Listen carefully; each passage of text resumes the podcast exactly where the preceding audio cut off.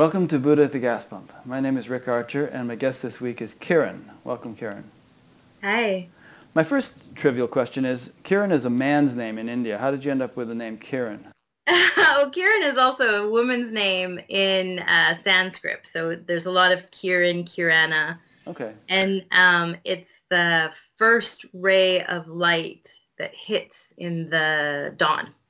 So just when it's all dark, that first ray of light is a Kirana in Sanskrit. Oh, nice. So yeah, so it's actually a really, really common in, if you know, in Fiji or any of the Indian countries. The way I spell it, K-I-R-A-N, is a female version oh, versus okay. the male Kirin, which is an Irish saint, or the Japanese dragon. Huh. so there's lots of versions of it. But mine, it's a great story how my name came about because when I first um, popped, blew my mind. My mind blew a fuse. And you read the book and we'll talk about more of it, but it was so radical. It was such a spontaneous. I had no background, no no orientation and I was suddenly without any form. And navigating the world after a few months was so hard for my family, my friends, everybody, because I was an entirely different human being in front of them. Um, like radically different, sudden, like now. So a friend, a really, really good friend of mine, Christopher, who the book's um, dedicated to, he said, you know, sometimes people change their names that's what a name change is. It helps everybody clear out the identity and start again. Why don't you change your name? And I was like, oh, you know, that's so flaky. That's so new agey. I'm not going to change my name. And then I thought about it and I thought, you know, it, whatever helps, if anything helps. So I had my first boyfriend. His name was the Irish Kieran, and I loved the name. I always loved the name. I thought I'm going to name my kids Kieran or my dogs Kieran. And so walking in the woods one day, I thought, well, maybe Kieran is my name because I love it so much. So I went to my sister and I said to my little sister, um, what do you think about the name Kieran for me? And she said, I love it. I love it. And I said, okay, how about you just call me Kieran? And let's just see how it goes because I was really nervous about doing this sort of flaky new agey thing. And um, my sister told my mom, and my mom called me and was like, I love it. I love that name. I've always hated your name. I love that name. I'm going to call you that name. My friend Christopher, my mom, and my sister for six months called me Kieran, and they were the only people. And they all loved it, and it fit. And it was a few days later, I asked my sister, I said to my little sister, how do we spell it? How, do, how should I spell it? My sister said phonetically, K-I-R-A-N. Spell it just the way it sounds, Kiran. And I was like, okay. And then literally maybe two and a half years later, when I start to learn about spirituality and that people, you know, a guru will give you a name, you know, to refer to this other thing. Um, and usually it's this sort of Sanskrit kind of a name. I type in K-I-R-A-N to see what to see what that is. And I find out it's this Sanskrit word that means the first ray of light that hits the dark. so, so I called my sister and I said, You're, you were my guru. You named me. that's good. God named me. So that's where Kiran came from. Yeah. And, uh, but I think most people know me as Mystic Girl in the City. I think that not a lot of people know that it's Kiran. they just think of Mystic Girl in the City. Well, now, um, now a lot more people are going to know about it as Kiran because we just, yeah. we just talked about it. You just alluded to, and in your little bio you sent me, you, you, you referred to what you called a massive spontaneous awakening. You died of a massive spontaneous awakening into your true nature. I found this most interesting. I, I read your book, Tools for Sanity. It's not a long book. I read it on a plane flight from Dallas to San Francisco. What made it extraordinary was that most people who have, there are exceptions, but most people who have spiritual awakenings have done a certain amount of spiritual practice, uh, sometimes years of it and they they kind of long and yearn for this thing, you know. And you're just you know clueless about this stuff. You hadn't really focused on it at all in your life. You were a dancer and, and this and that, and all of a sudden one day out of the blue, kablam! You had this incredible shift. So. Um, and then you had, you spent years trying to adjust to it and and you know restructure your whole vehicle to accommodate it. So I'd like to explore that with you in quite some detail.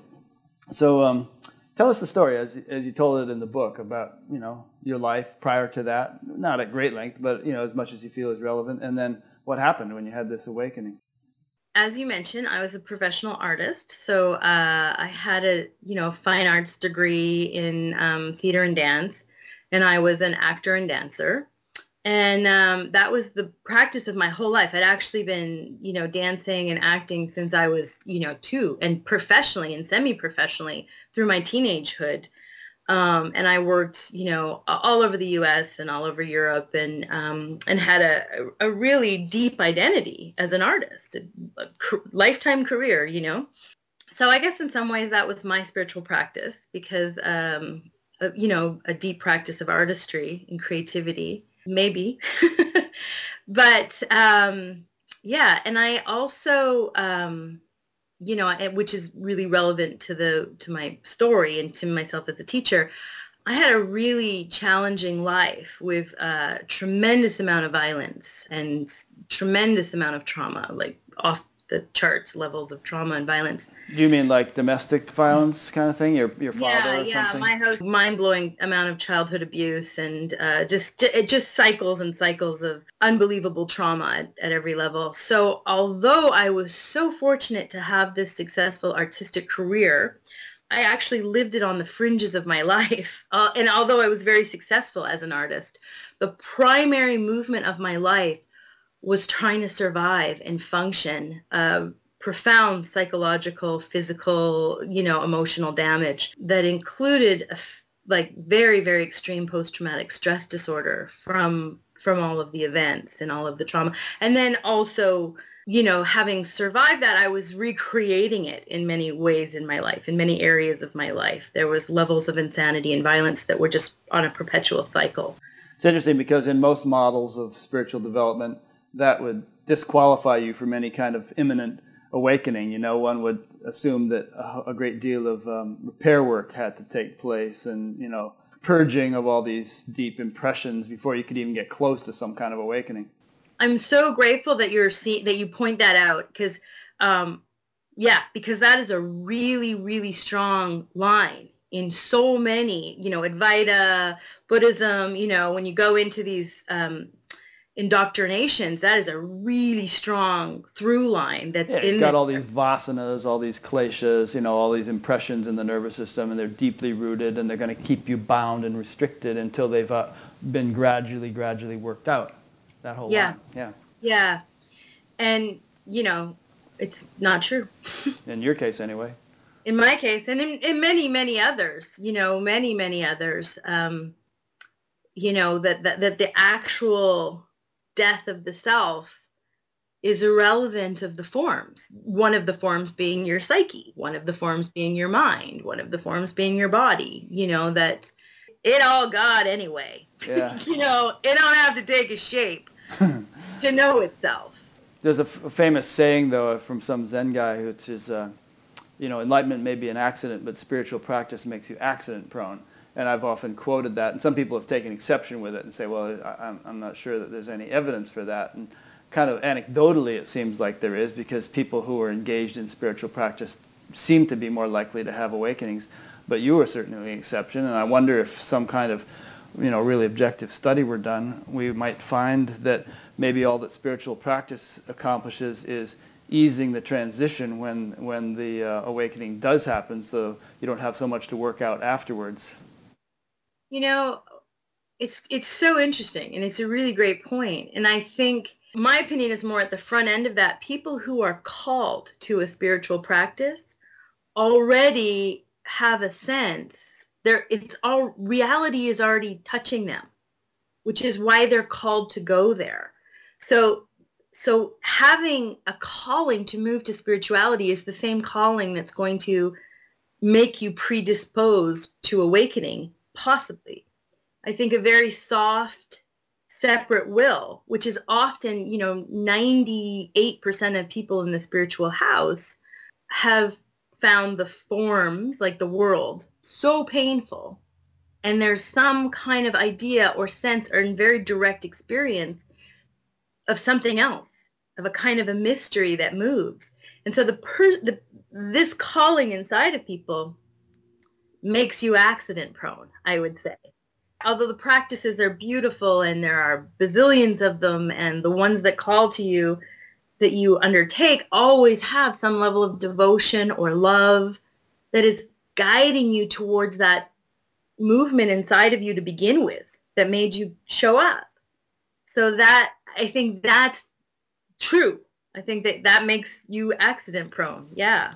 But you can go decades, and most people do go decades between first sensing that gentle, you know, voice inside, that calling that there's something more, and having the sort of realization that you had uh, just more or less out of the blue. Yeah. And I think that, God, I, I think a lot of things about that. And one of the things is that was my own personal experience that when I eventually stumbled into the halls of spirituality, finding out that that's where this is all being talked about, I was shocked, repulsed, and repelled because of the distortions that I was hearing was so thick. I used to say to people all the time when I first discovered spirituality, which is, you know, two years into being awake, it was the only place that God didn't live. There was only one place in the world where there was no God, and that was a spiritual house. and I used to because I needed I needed to be around sanity. I needed to be around clarity. The teachers, all these different teachers were that voice of sanity and clarity. But in order for me to hear them, I would often have to sit outside the building.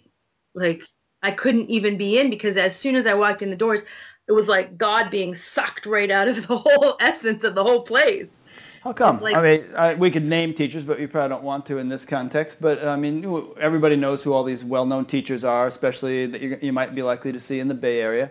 And, and, you tell a story of going to see Adyashanti and getting up on the mic and more or less, you know, yelling at him uh, for luring these people into this realization, which they actually had no inkling of the um, radicalness of it. You know, like what are you trying to do? These people, if these people had any idea what you were trying to get them into, they'd run out the door. Basically, as they said. actually knew for real. You know, the the the actual teachers, like uh, like I, I think Odge is the most incredible teacher. I mean, he's I call him my him and my friend Eckhart. Those are the big guns. I call them my Eckhart big guns. Yeah, they they're as clear as clear gets, and they're fantastic teachers. I'm so thrilled about their work. The distortions that I was discovering were like the deep cultural storylines that was filtering the information the teacher was saying. Now, I was only interfacing with these very contemporary, very modern, quite clear teachers, but it was inside of the home of Buddhism. And, you know, quite honestly, I have, I have found a lot of Buddhists that I love to death and I think are incredible teachers. But I have never found a Buddhist teaching I agreed with yet. I'm totally open. I'm totally open. But, you know, if you tell me about metta practice, if you tell me about mindfulness, I get into a, a, a rashy itch of irritation because it is so full of distortion. Let me see if I understand you correctly. So you're saying that you're not faulting Adyashanti or Eckhart Tolle or Gangaji or any of these other well-known teachers you're, what you're saying is that by the time what comes out of their mouth goes into the ears and through the brain of the, the audience, it becomes something very different from what they're actually saying. So you're, you're saying things get muddled in the transmission. Is that what you're saying? They get muddled in the deep cultural ground of these hollowed halls that are already saturated with a culture and a storyline that's a distortion acceptance practice, for instance, acceptance practice, acceptance practice, there's this inside of it, it's just kind of this, in the halls of spirituality, it's known, you know, and it has Advaita versions and Buddhist versions and all the different versions of it, and New Age versions. And, you know, it's like saturated in the halls. And always it's pointed to external circumstance just say yes, you know, a deep bow of whatever shows up. I mean, and there's the first distortion is externalism is the mirror. That's the illusion. There's no power there. The power's internally. So the acceptance practice is about internal acceptance because that's the only thing there is. That's it. There's no external anyway. You end up walking around with a bunch of you know, a bunch of ideas that my job is to just say yes. My neighbor comes up to me and says, "Can I borrow the tractor?" And I'm I'm a good spiritual person and I'm in to acceptance, so I say yes. And then he says, "Can I have, you know, the lawnmower?" And I say yes. And I just say yes. And this is just there's no freedom in that versus the internal. My neighbor comes up and asks for a lawnmower and I feel what arises inside of me. And what arises inside of me is total irritation because this fucker breaks everything he ever borrowed. And I never want to lend him anything. And my new lawnmower cost me $1,500. That's what arises. And you know what? That's compliments of the mystery. Like that's not, that's not, people think they have to get through all that and move into some profound position of surrender. The position of the surrender is to honor that internal movement and surrender to that and then find ideally a very gracious way to express a real boundary that's coming up, which is I understand it would be great, but I actually am not lending out my tractor. I noticed the last thing I lent you was broken and I haven't got a replacement yet, but I'd be happy to accept that. That's a good example. So, you know, what you're saying is that without really uh, discovering um, and fine-tuning their inner compass, people externalize these teachings, that being a case in point, and in this case become kind of sheepishly cooperative with whatever presents itself, but it's, that's not what was intended by the original teaching, whoever espoused it. We're in a really interesting spot in the world and in the planet right now. Ken Wilber has a thing about people are more awake now than they used to be. So the Buddha has the same freedom that I have, but it's more awake here because I live it by paying a mortgage and having relationships and having community. Like I'm actually living this awakening in so many layers of matrix. I'm not sitting outside of society in the role of teacher that excludes me from equal powered relationships and underpowered and overpowered, you know, like I, am not sort of taking the, the the crown that says I am the Buddha. Nobody question me, and you know a lot of yes men, and I walk around just speaking this. I'm not assuming that that was Buddha's life, but that's the way his teachings 500 years later get written down as, and all these distortions get filtered in and filtered in, and and all of the interpretations of you know Jesus's teachings and on and on and on. They're so distorted and that's the saturation of the culture of the hallowed hall. So you walk in and there's already this thick layer of distortion of everything, uh, which is so innocent. I mean, it's it's really, really innocent to walk into this space. You know, and a, and a lot of our teachers come from lineage. So they're using the same verbiage, the same vocabulary, which may or may not be relevant. And it may or may not be appropriate in a moment and they just keep using the same verbiage because words are difficult. They're too big. They don't fit really what we're actually talking about. So they keep using these same words and these same words. And I think that in there is the natural distortions that happen and that I interfaced with when I walked in those halls and I was like, what the heck is going, what is, what is this? There's a saying, knowledge crumbles on the hard rocks of ignorance. Um, so you would walk in those halls, and was there just this sort of like, um, you know, almost esoteric uh, antenna pickup of, of the kind of the the operant mindset in the hall that would freak you out so much?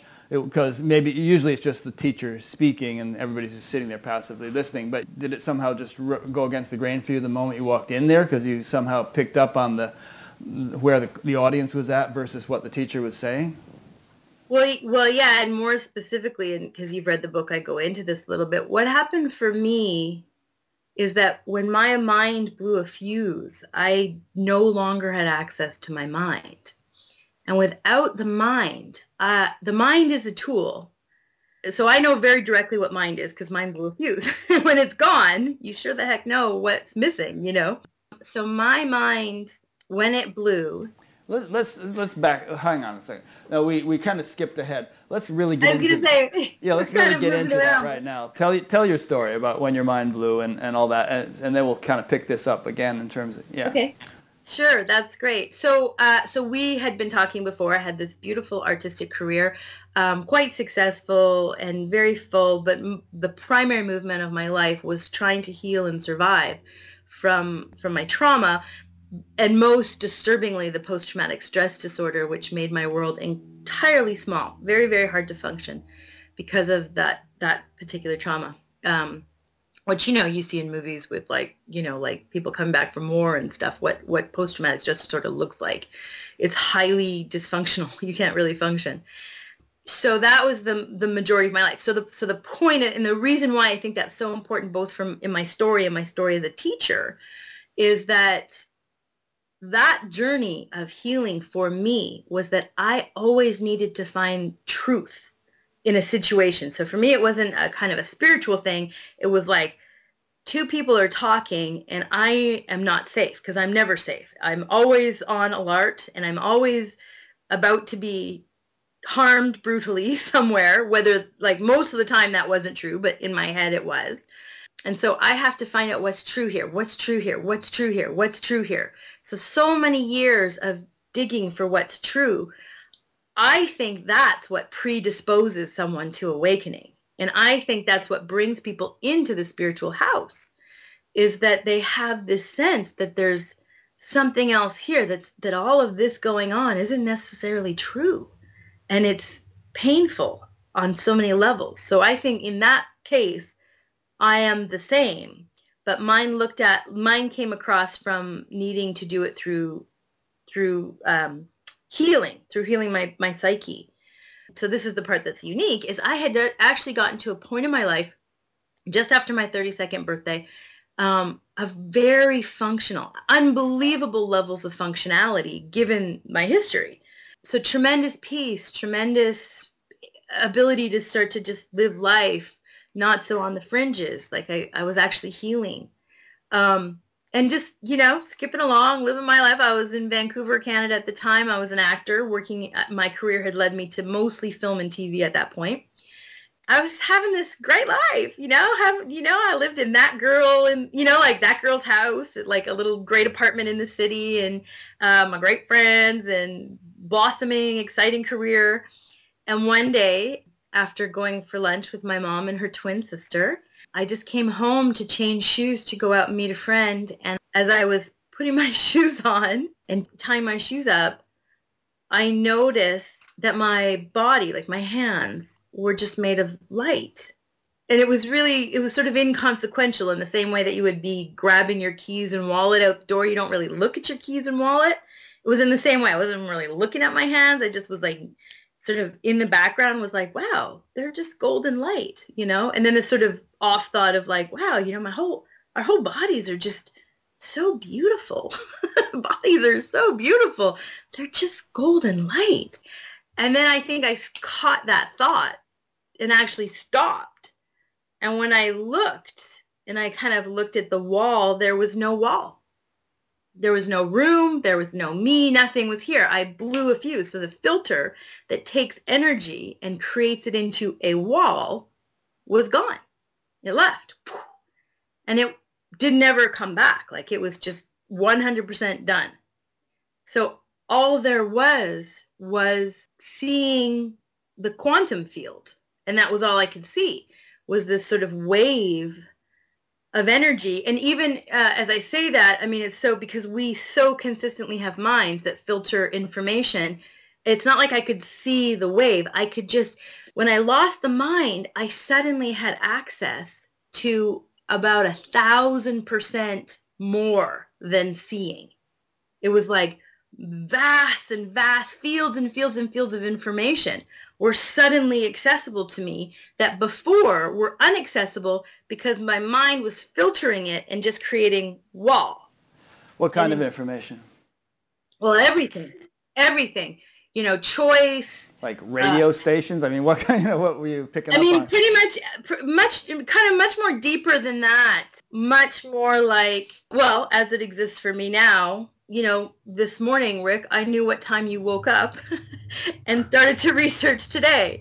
You know, even though I'm asleep for three hours in a different time zone, there's a part of me that's always awake. What time did I wake up? For me, it was about, I think it was about 6 or 6.30 your time. For me, it was a little earlier. First, I woke up around 4:15 because the cat woke me up, and and then I lay in bed for a while, and I decided I'm not getting back to sleep. So I went in the other room and started meditating, and I meditated for a little bit, and then I lay down and slept some more, and then I woke up again at, I don't know, it might have been a little after seven or something. It would have been that first time when you woke up and meditated in that space. Well, that would have been like um, two thirty in the morning your time or something. Yeah, it was quite. It was in the middle of the night my time yeah. that I was like. I didn't look at the clock, but I was like, "Oh, Rick's awake." Huh. You know? And so it was just it was just one of one of many little many tidbits many many in. streams all over the planet, all over the world, all of movements going all the time. Absolutely. Do they seem uh, irrelevant, or is there a reason that you're picking up all these things? Are you actually are they actually enhancing your experience or enabling you to function better, or are you actually helping facilitate these different things that you're picking up on? It's just what happens when you don't have a mind.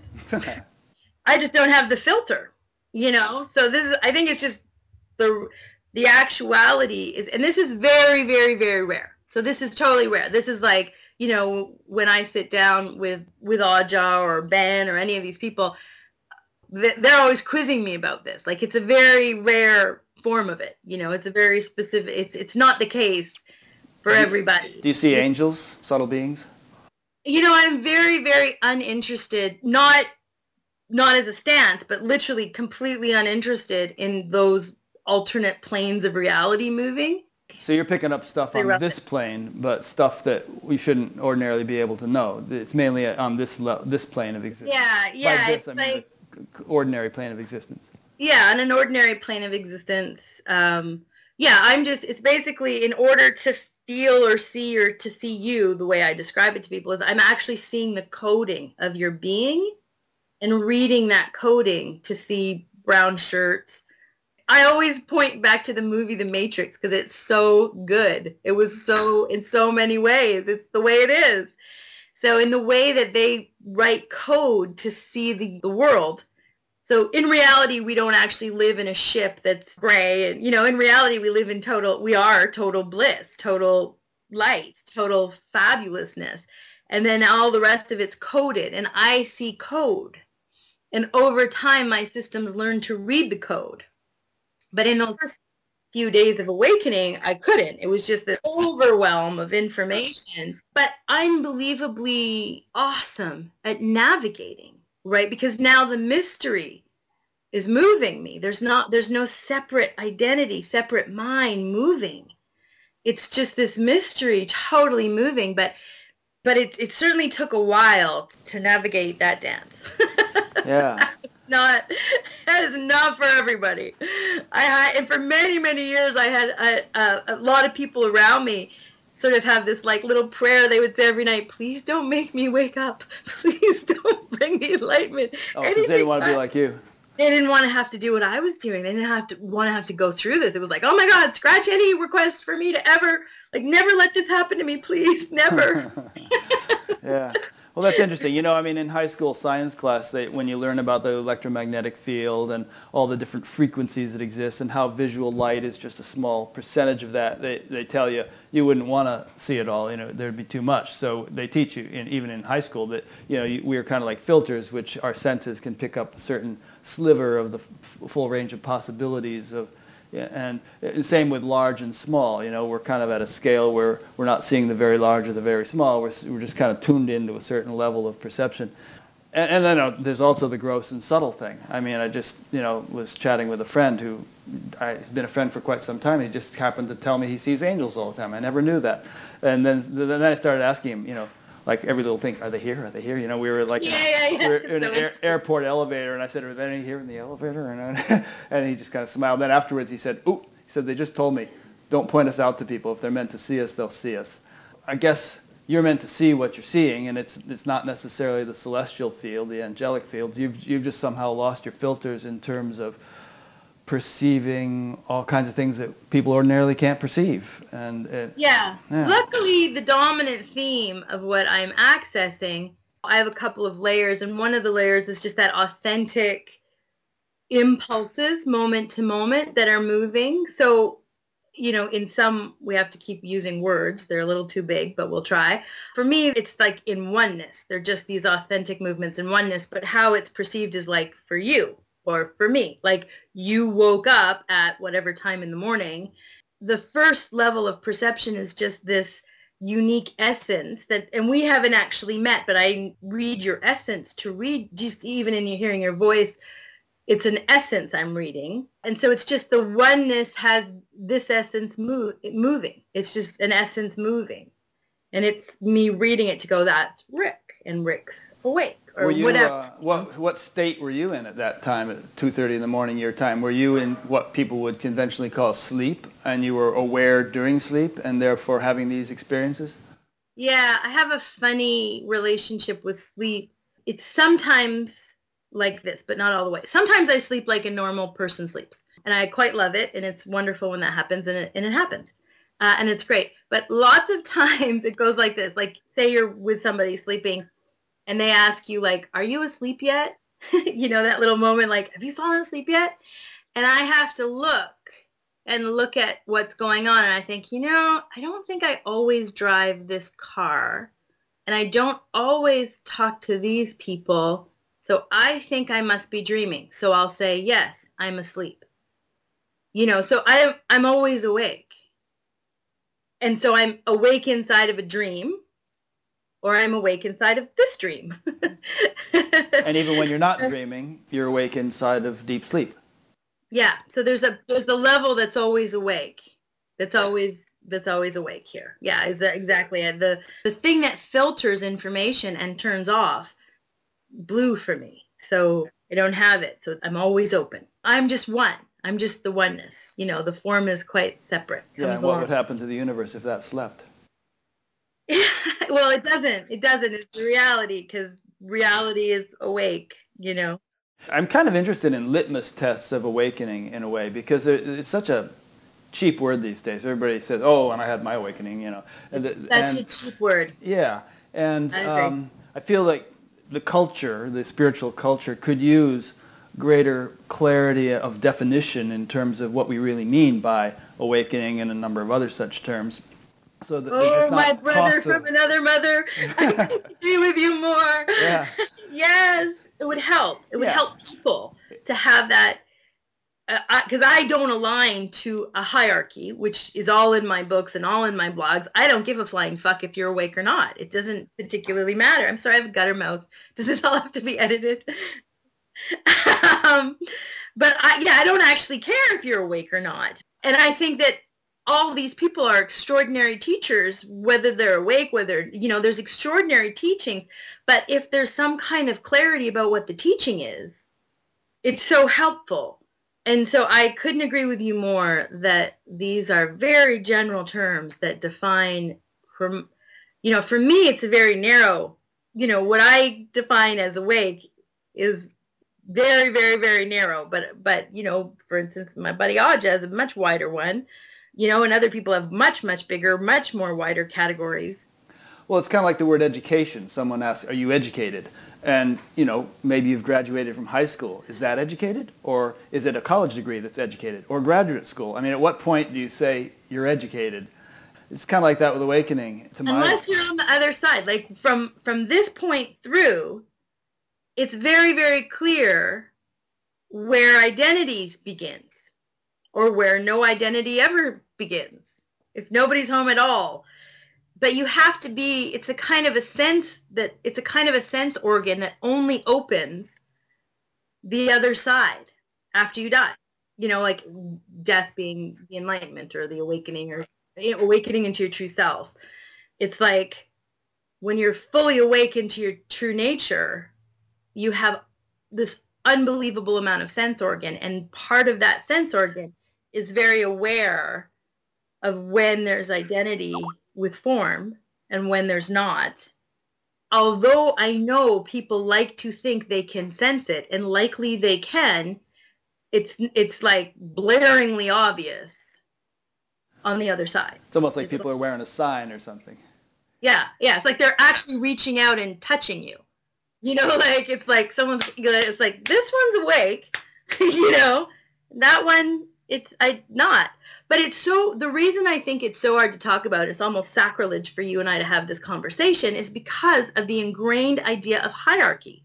That somehow being awake is like the ultimate thing to do. I mean, it's a huge part of that cultural uh, saturation that I talked about. That's such a distortion that like this is the ultimate thing for a human being to do is to fall into their true nature. And I totally understand why some people talk about that and some teachers, it's a very clear pointer in a specific way. But all of these pointers, as, we keep saying again and again, they aren't a platitude. You can write on a sign and hang outside and use it for all occasions. You know, they're they're alive. These pointers are very alive. They only they only have relevance in a moment, and then they fall apart again. And so, because um, because it's not true. you can be totally awesome and that was you know we were talking about that totally awesome totally amazing totally a brilliant teacher incredible contributor, incredible human being with tons of clarity, tons of sensitivity, tons of life and beauty. I mean, you're not fully into your true nature. You can live a gorgeous life. You can have total fulfillment, total peace. It's not a prerequisite. And in fact, it's a big can of whoop ass. It's an unbelievable roller coaster ride that you don't get to get off of, you know? Well, hang on and a second. That's what you want. So, I mean, the kind of things you just alluded to, totally awesome, totally incredible. I mean, we can, we can pick out great people like Einstein or Nelson Mandela or somebody like that who are just, you know, these amazing, wonderful personalities who've contributed so much to the world. That doesn't imply that they're awake to their true nature. And I think most people understand that. You know, it does, you know, just being sort of amazing in a relative sense doesn't mean you're awake to your true nature. And being awake to your true na- nature doesn't mean you're going to be a standout in a relative sense. You might be quite, you know, uh, nondescript. Yeah, exactly. Because because I think the call to awaken to a true nature has this some kind of recognition of specialness, which is actually true. You are incredibly special. You're the one. You know, you're you couldn't be more special in your life as it is right now. Uh, and being awakened to your true nature doesn't make you more special no. than before you were awake and at all. And you're not special in some way that the world is necessarily going to applaud or recognize.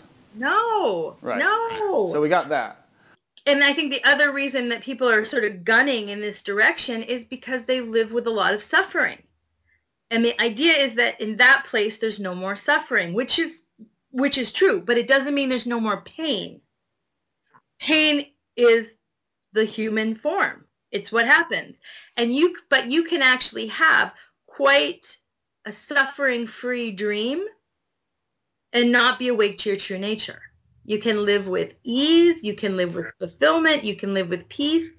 And that has a lot to do with healing, with knowing how to heal the, the traumas in our system. So you can have a free, you know, fulfilled, peaceful life at, at some level along the continuum. And, and all of this isn't to say give up the dream of enlightenment by any means. All of it is to say is that at every step in the journey, move as you are called. And ultimately at each of those steps, you have equal access to peace, because it's your nature, whether you're awake to it or not, to fulfillment, to uh, love, and to awesomeness. you know, every one of us are so incredibly unique with so much to offer uh, as we are. And to just not miss that heading on a quick train to get somewhere. Oh yeah. You know that don't pass so, up the future, the present for some glorious future. Don't give up the, the, the beauty of your own present moment and yeah. who you are. Right. To, to get to some idea that that's what that's when it gets good over there. No, I agree with that. But um, but a minute ago you said that you know you don't necessarily buy into the notion that um, falling into your true nature or self-realization is sort of the ultimate goalpost of human life. Um, and you know, I must admit that that's kind of been my model all along. That you know, people might be awesome in various ways, or going through all kinds of experiences and so on and so forth. But there's this kind of evolutionary stream in the universe that uh, tends toward self-recognition and that you know forms our, our nervous systems are evolved to be more and more sophisticated, more and more complex so as to be capable of that self-recognition that like a stone isn't going to accomplish it very well or a you know, an aardvark or, or something, but that with this human nervous system we have that possibility. I would agree in some of what you're saying and not agree in others. So um, I think, I mean, obviously I'm living proof of the correctness of that, you know, that ultimately, regardless of what kind of pains in the system or whether you're even aware or not, your true nature is going to find you. Yeah. You know? And if we and if we regard the universe as being orchestrated by some vast intelligence which wants wants your true wants to find its true nature in in yeah, each... that's where I would disagree. Okay. It doesn't need to find itself. It it's itself. And a rock is as valid and essential and the world would be less without a rock. Oh, I agree with that. So that does so rocks don't need to wake up. No, and ro- rocks can't wake up, you know, because well, this is it. There are actually some uh, rocks that are awake. There are some mountains that are oh, awake. Oh, true. Arunachala. there you go. Yeah, Arunachala, exactly. Big Sur, big chunk of Big Sur is very awake.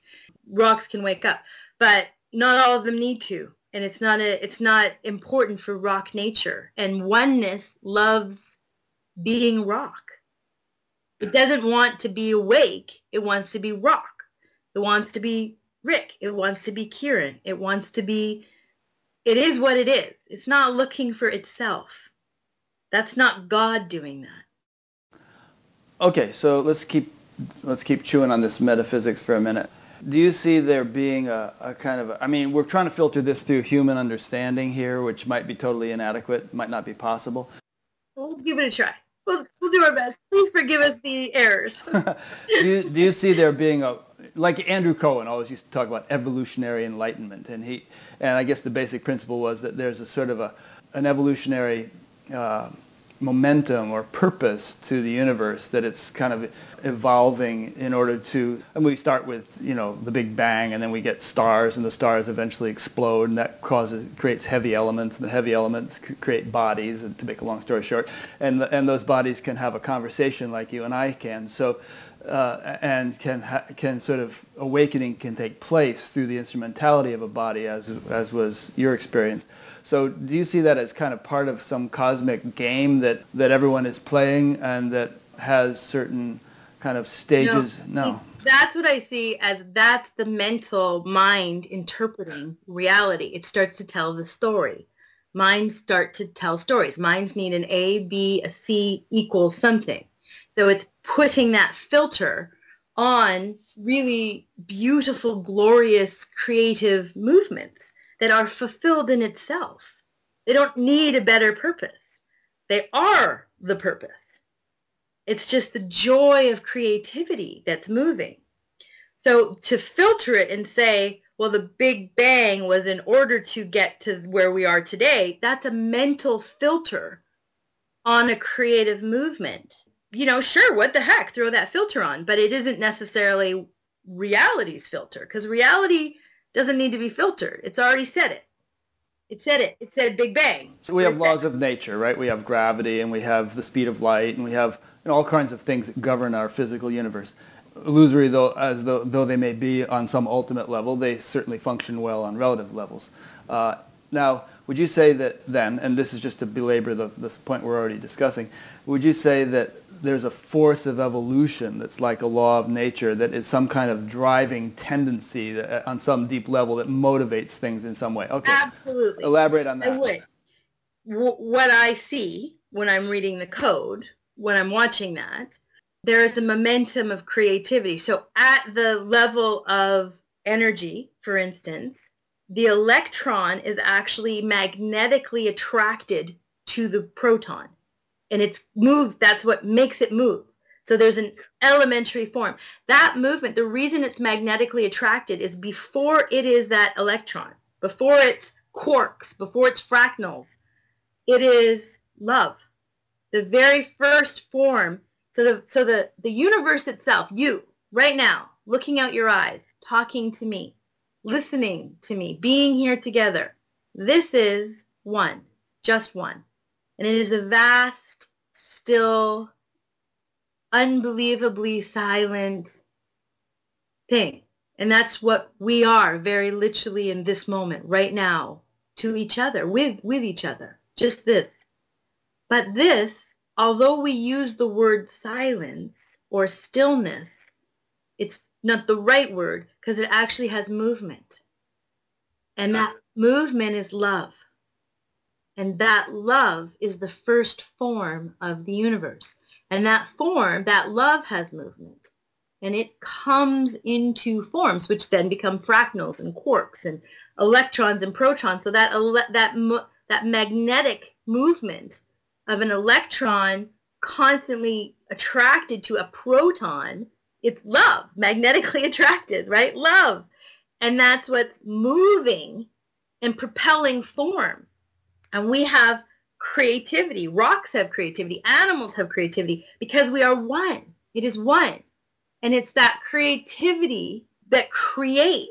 That's the momentum. And what happens is in, in our life, so much more practically, in my body, in your body, in everybody's body, we have authentic joy that when we are embodied in our joy, just something happens. You know, I'm having this awesome time right now on this interview. It's super fun to be with you and, and have this level of conversation and connection. And that me embodying this is creative. It's going to create more of these opportunities, you know? it did for you. It, it birthed Buddha at the Gas Pump as an actual series, as an ongoing series. And just before we went live, you had this beautiful creative, you know, juiciness of isn't it so fun? Imagine if I was doing this every morning, you know, like that's creation. That's momentum. We also have inside of us, unconsciously moving, pain, trauma trapped in the system. And partly because it's unconscious, it's an incredibly powerful creator. And it is basically filtering the way we see things. So we're seeing, we just see that filter, right? So if, if I have a pain body that's about rejection, and I'm afraid that what I'm saying to you might be rejected.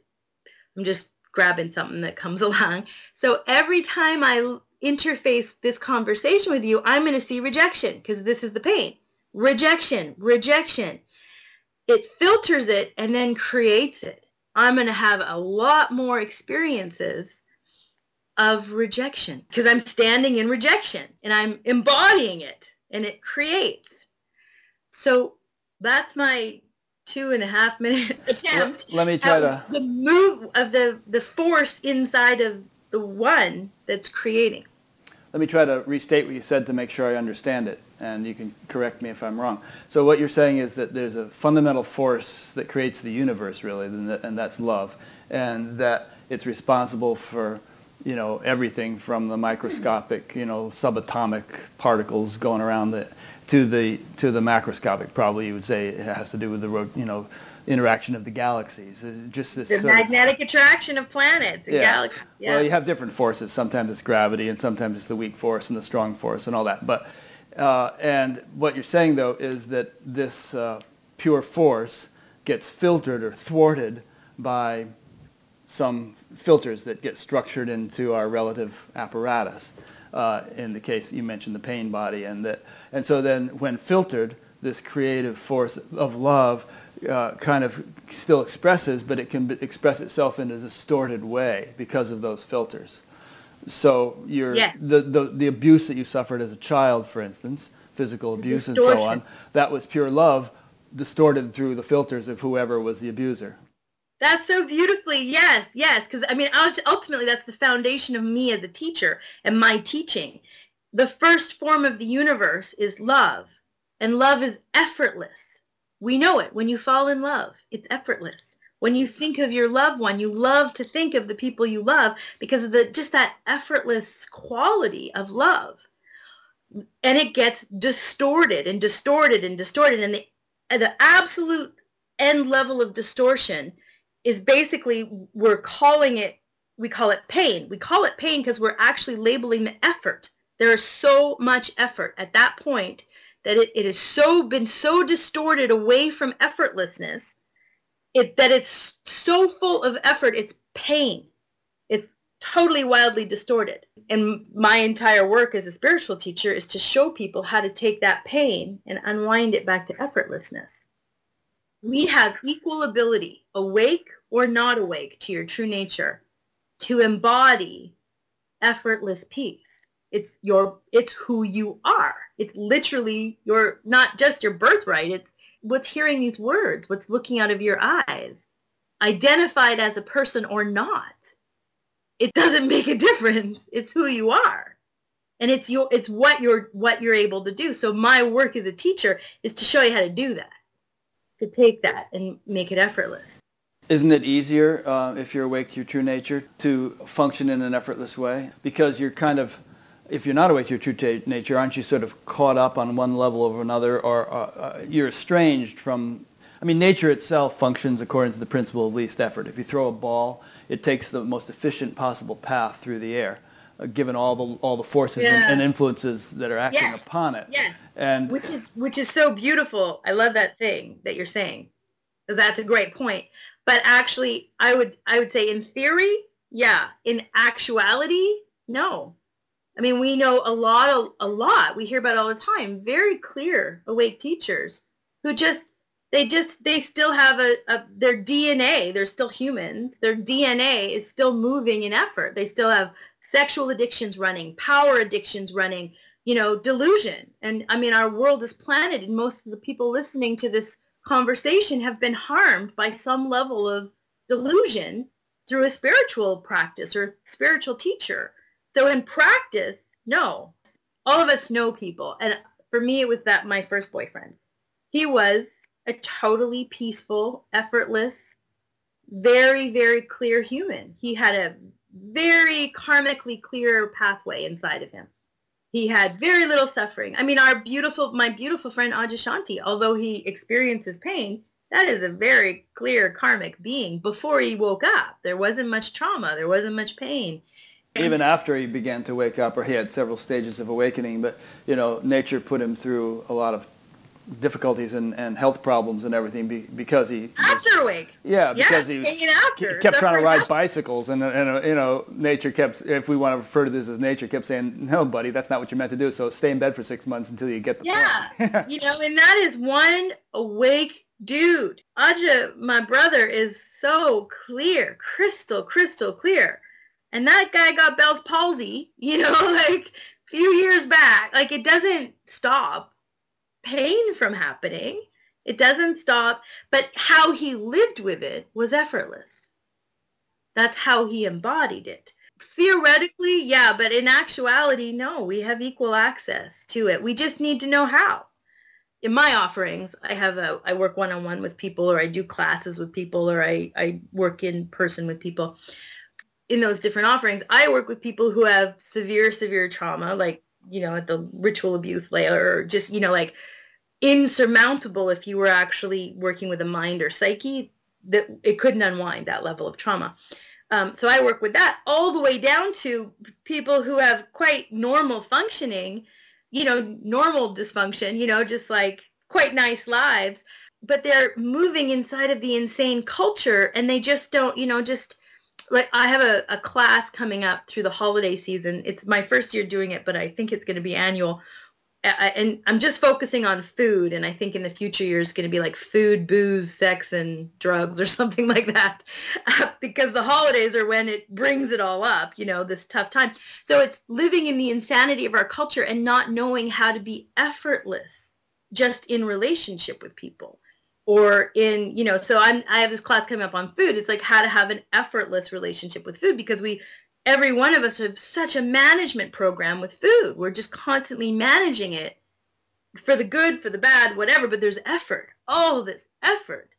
Or dating or financially or whatever where there's this this external management which is stealing the peace stealing the, the effortless peace of every moment so that's my work as a teacher is, is the how, how, how to do it. Like, so from severe trauma in your system, it becomes hard to figure out how to be effortless. To no trauma in the system, but we're living in a pretty crazy world, you know, that's built on a lot of ridiculous assumption.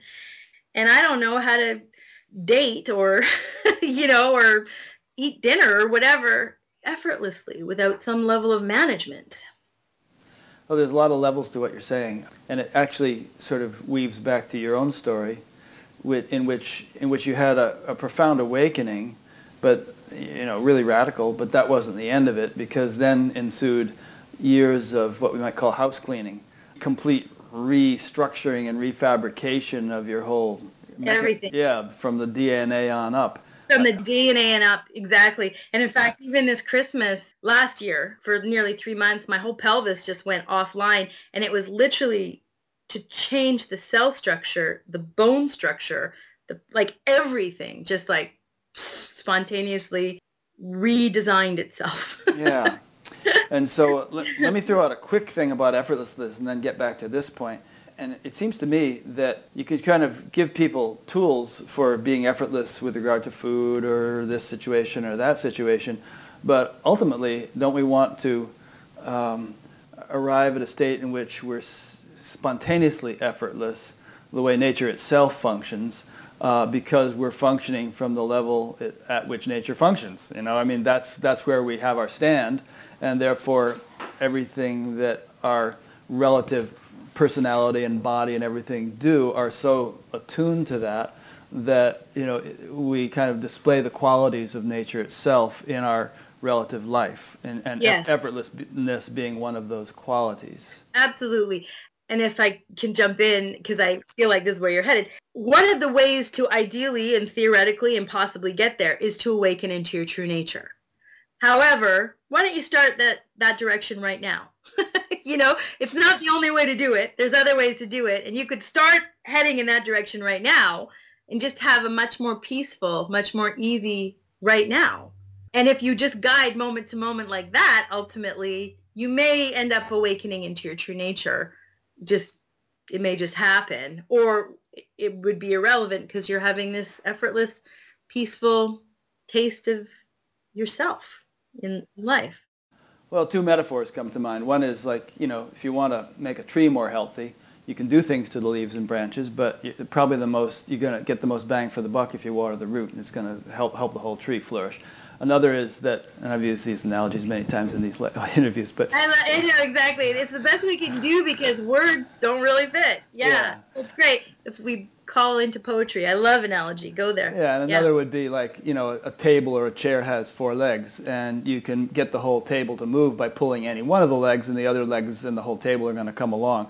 So there, there are a number of different kind of ways at which you can approach this thing, and wh- whichever angle you take, uh, it's going to kind of move the whole thing. Um, although perhaps to stretch the analogy a bit, there might you might uh, do more with less effort by pulling a particular leg.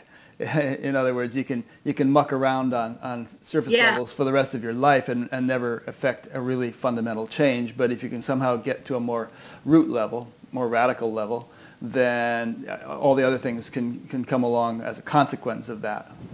It's a beautiful analogy. Sometimes I like to wander in and just be a little more precise because distortion and delusion is so easy in this field. Uh, so yeah, I would totally agree. It's a beautiful analogy. The source, the quickest access to source in any moment for you is internally. Just move inside. That, you know, like that it isn't enlightenment is the source or, you know, some deep owie, you know, deep traumatic system piece in your system. Like you don't have to journey far to the source. The source is just what's arising internally in this moment for you. And the effortless approach is a very warm welcome of whatever is arising. And that it's it's that simple. It's that right now. And it's that hard to get to. That is very hard for people to get to.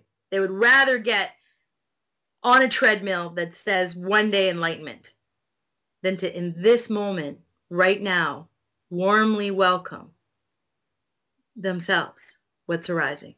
Sometimes that's Herculean.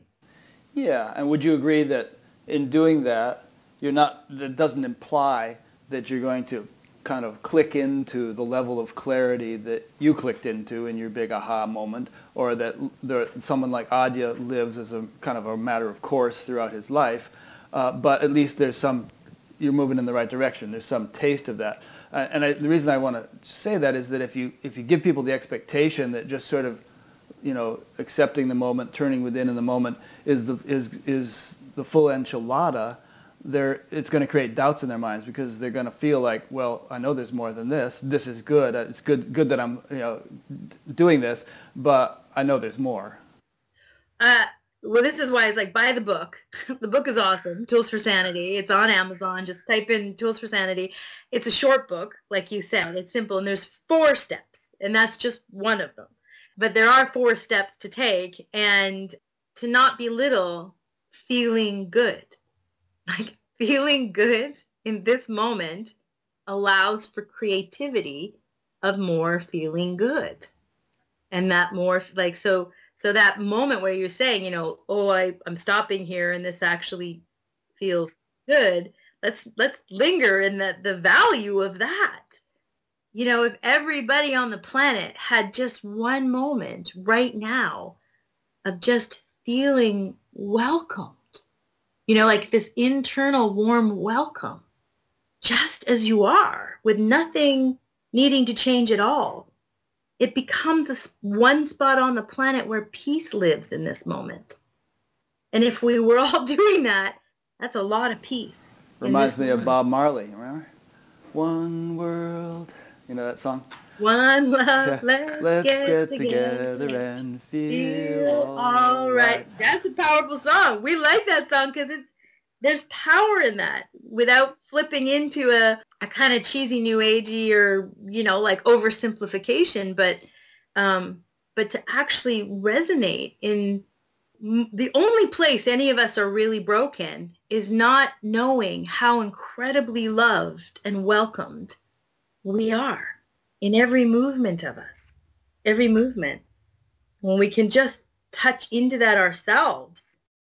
So you're saying that a state of greater well-being exists within us and is accessible to some degree at least at any moment, and that um, the more we access it, the more perhaps we're able to access it, and that it, sort of is a kind of a, one of those positive feedback loops, and uh, there's kind of a, it's like a, a barometer or, the, or an indicator that you know we're moving in the right direction when we when we tap into it to some degree, and we can acquire a, the kind of a um, automatic ability to tap in. The more we tap into it, the better we get at tapping into it. Yes, and, and what we're talking about tapping in isn't because this is a delusion or distortion that ha- can happen a lot. Is activating a feeling state in myself where I just feel good. Right. That's not what I'm talking about. No. That's an external efforting. Yeah. Manif- you know, like what I'm talking about Drugs is might do that temporarily.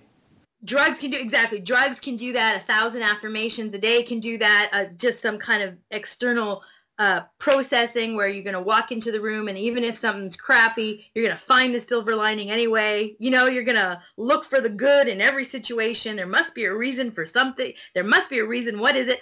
All of that mechanism, all of that, that's not what I'm talking about. What I'm talking about is cultivating a state of profound love and welcome and compassion for all of you that arises in a moment so this very warm, compassionate embrace, because that's the piece that's missing, not a constant state of joy. What's actually missing is the is that deep loving and welcome because that's our tr- that's your true nature. What the heck is true nature if it's not that? So have it in this moment, you know, like don't don't take the trip I did. It's too long. It's too hard. It's too awful. we still haven't talked about your trip as much as we're going to. Um, and, we got two hours. We've just begun, yeah. And there are a number of threads in this conversation that I want to come back and, and build up on more. But since you mentioned this, you know, how do you do what you just said? Yeah, how do you do that? Well, how do you, how do you cultivate it? Especially in a busy life, as you mentioned earlier. You know, we're not the Buddha sitting under a tree. We got kids to pick up. We got soccer practice. We got this and da da da. Yeah, and if you're if it's me as a teacher, that's that's where I want you to be. Like that's actually the only place you're going to get it, you know, in reality, in, in an effortless way is in the paying of the mortgage or in the picking up the kids or the making the dinner or the phone. You know, like that's where the joy of creativity, that's that's God, that's oneness. Yeah, but for a lot of people, that's they feel beleaguered, they feel exhausted. They, you know, exhausted. too much coming at them. Exactly. The book is going to unwind that very, very specifically and practically, I think. That was my intention anyway of that book. So step one, which is the first tool for sanity, which is awareness, which is very effortless, right? There's a part of you that couldn't turn off awareness. You're always aware. Even in deep sleep, if somebody crawled into bed beside you, you would be aware. You may not remember it in the morning, but you would be aware. So it's always about you. It's totally effortless. It's actually one of the most, it's, it is the most effortless quality about you is awareness. And it's using that awareness to be aware of what is moving internally in you. So there you are overwhelmed, you know, by whatever dinner's on, the kids are, and the dog is barking at you and your partner is demanding some kind of something and you haven't even landed from your day can you be aware of your internal movements of what's happening? Frustration, fatigue, exhaustion, wanting to please, wanting to love, wanting to connect. And we don't. We very habitually block being aware of our internal space and instead project out. And that is the beginning of exhaustion right there. So the internal greeting of yourself in that moment, again, it's just one. So when we're greeting ourselves, that dog, that child, that partner, that whatever is being greeted. And, and again, I recognize I have a privilege of seeing way down here at the core, you know, at the code level, that we're all one, we're all greeted when we're greeted. And the power is internally, not externally but uh, so I realized that might be a bit of a leap. So that's where it's like I think read the read this chapter. It breaks it down a lot more. But essentially, that's the first step: is this cultivating a willingness to receive ourselves without story, without judgment, because that's where the block is. I'm not allowed to feel angry. I, I have no time to feel overwhelmed. I, shouldn't feel exhausted. I don't know what to do about my exhaustion, so I'm not going to feel it we've got this storytelling you know like uh, i'm not a good spiritual person or advanced spiritual practitioner if i you know want my kid to shut up you know like so i'm not gonna feel that even if that's there you know and so the word cultivating implies that it takes time to cultivate it's not like you it's like you know you don't learn to play a violin you know like an expert in one day it takes time to to so re- rewire the neurons but. But you start making sounds the first time you try well, exactly. You start making the time isn't huge because it's self-authenticating because it feels so much better. Yeah. So it's it's an act of courage the first time, mm-hmm. even the second or third. But then you can't give it up. it, it, actually takes more. It takes effort to block. Mm-hmm. It's actually more effortless to be aware. There's actually something externally efforting to block this awareness. And so when you're so the first few acts of courage to actually undo those blocks and and acknowledge it, it's more effortless. So it's very quickly self-authenticating because it becomes actually a little bit hard to pick the blocks back up again. So someone who's doing this, would they tend to um, drop um, chemical uh, methods of blocking, such as even alcohol or whatever? You, would you, or would that thwart or hamper one's uh, ability to culture the kind of awareness you're talking about, and therefore they become distasteful? Let me think about that. We are doing sort of chemical, you know, prohibitors, whether it's prescription medication or a cigarette or, or a, you know, all the addictions we have. People are addicted to sex, go in for touch, you know, or, or attention, sexual attention. So we move into these addictive patterns um, for many, many reasons uh, and those and it's usually pain in the system that's doing that.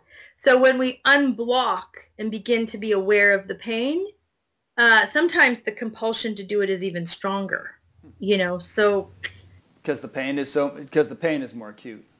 The pain is more available. the pain is more available. And part of the block, but if you give into that compulsion, aren't you going to kind of um, defeat your purpose and, and really becoming more aware? I don't think so at all. The mind would definitely think so, but I disagree because I believe this is how we begin to unwind that compulsion. It's how we begin to heal it. It's an essential, you can't have healing without awareness. It doesn't exist.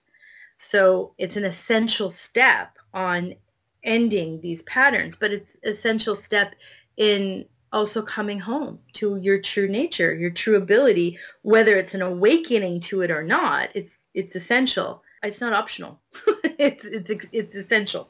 Well, the awareness thing is essential. I was saying that, but I was just saying I mean, it was a different question. It was like whether this kind of new orientation to life that you're espousing might cause uh, artificial means of altering consciousness or, blot, or, or blotting out pain to become uh, distasteful and that one they would just yeah. sort of drop off. Yeah, and I, I don't think step one will, but step two definitely will. Which is acceptance. Which step two is acceptance. And for me, what I mean by that word, again, very vague word. It's really hard to know what that word means. So what I mean is a very warm welcome. And by warm, I mean like the beloved guest at the door. Like your your loved one shows up at the door and that the joy, the welcome, the warmness that's acceptance, greeting what arises with a warm welcome.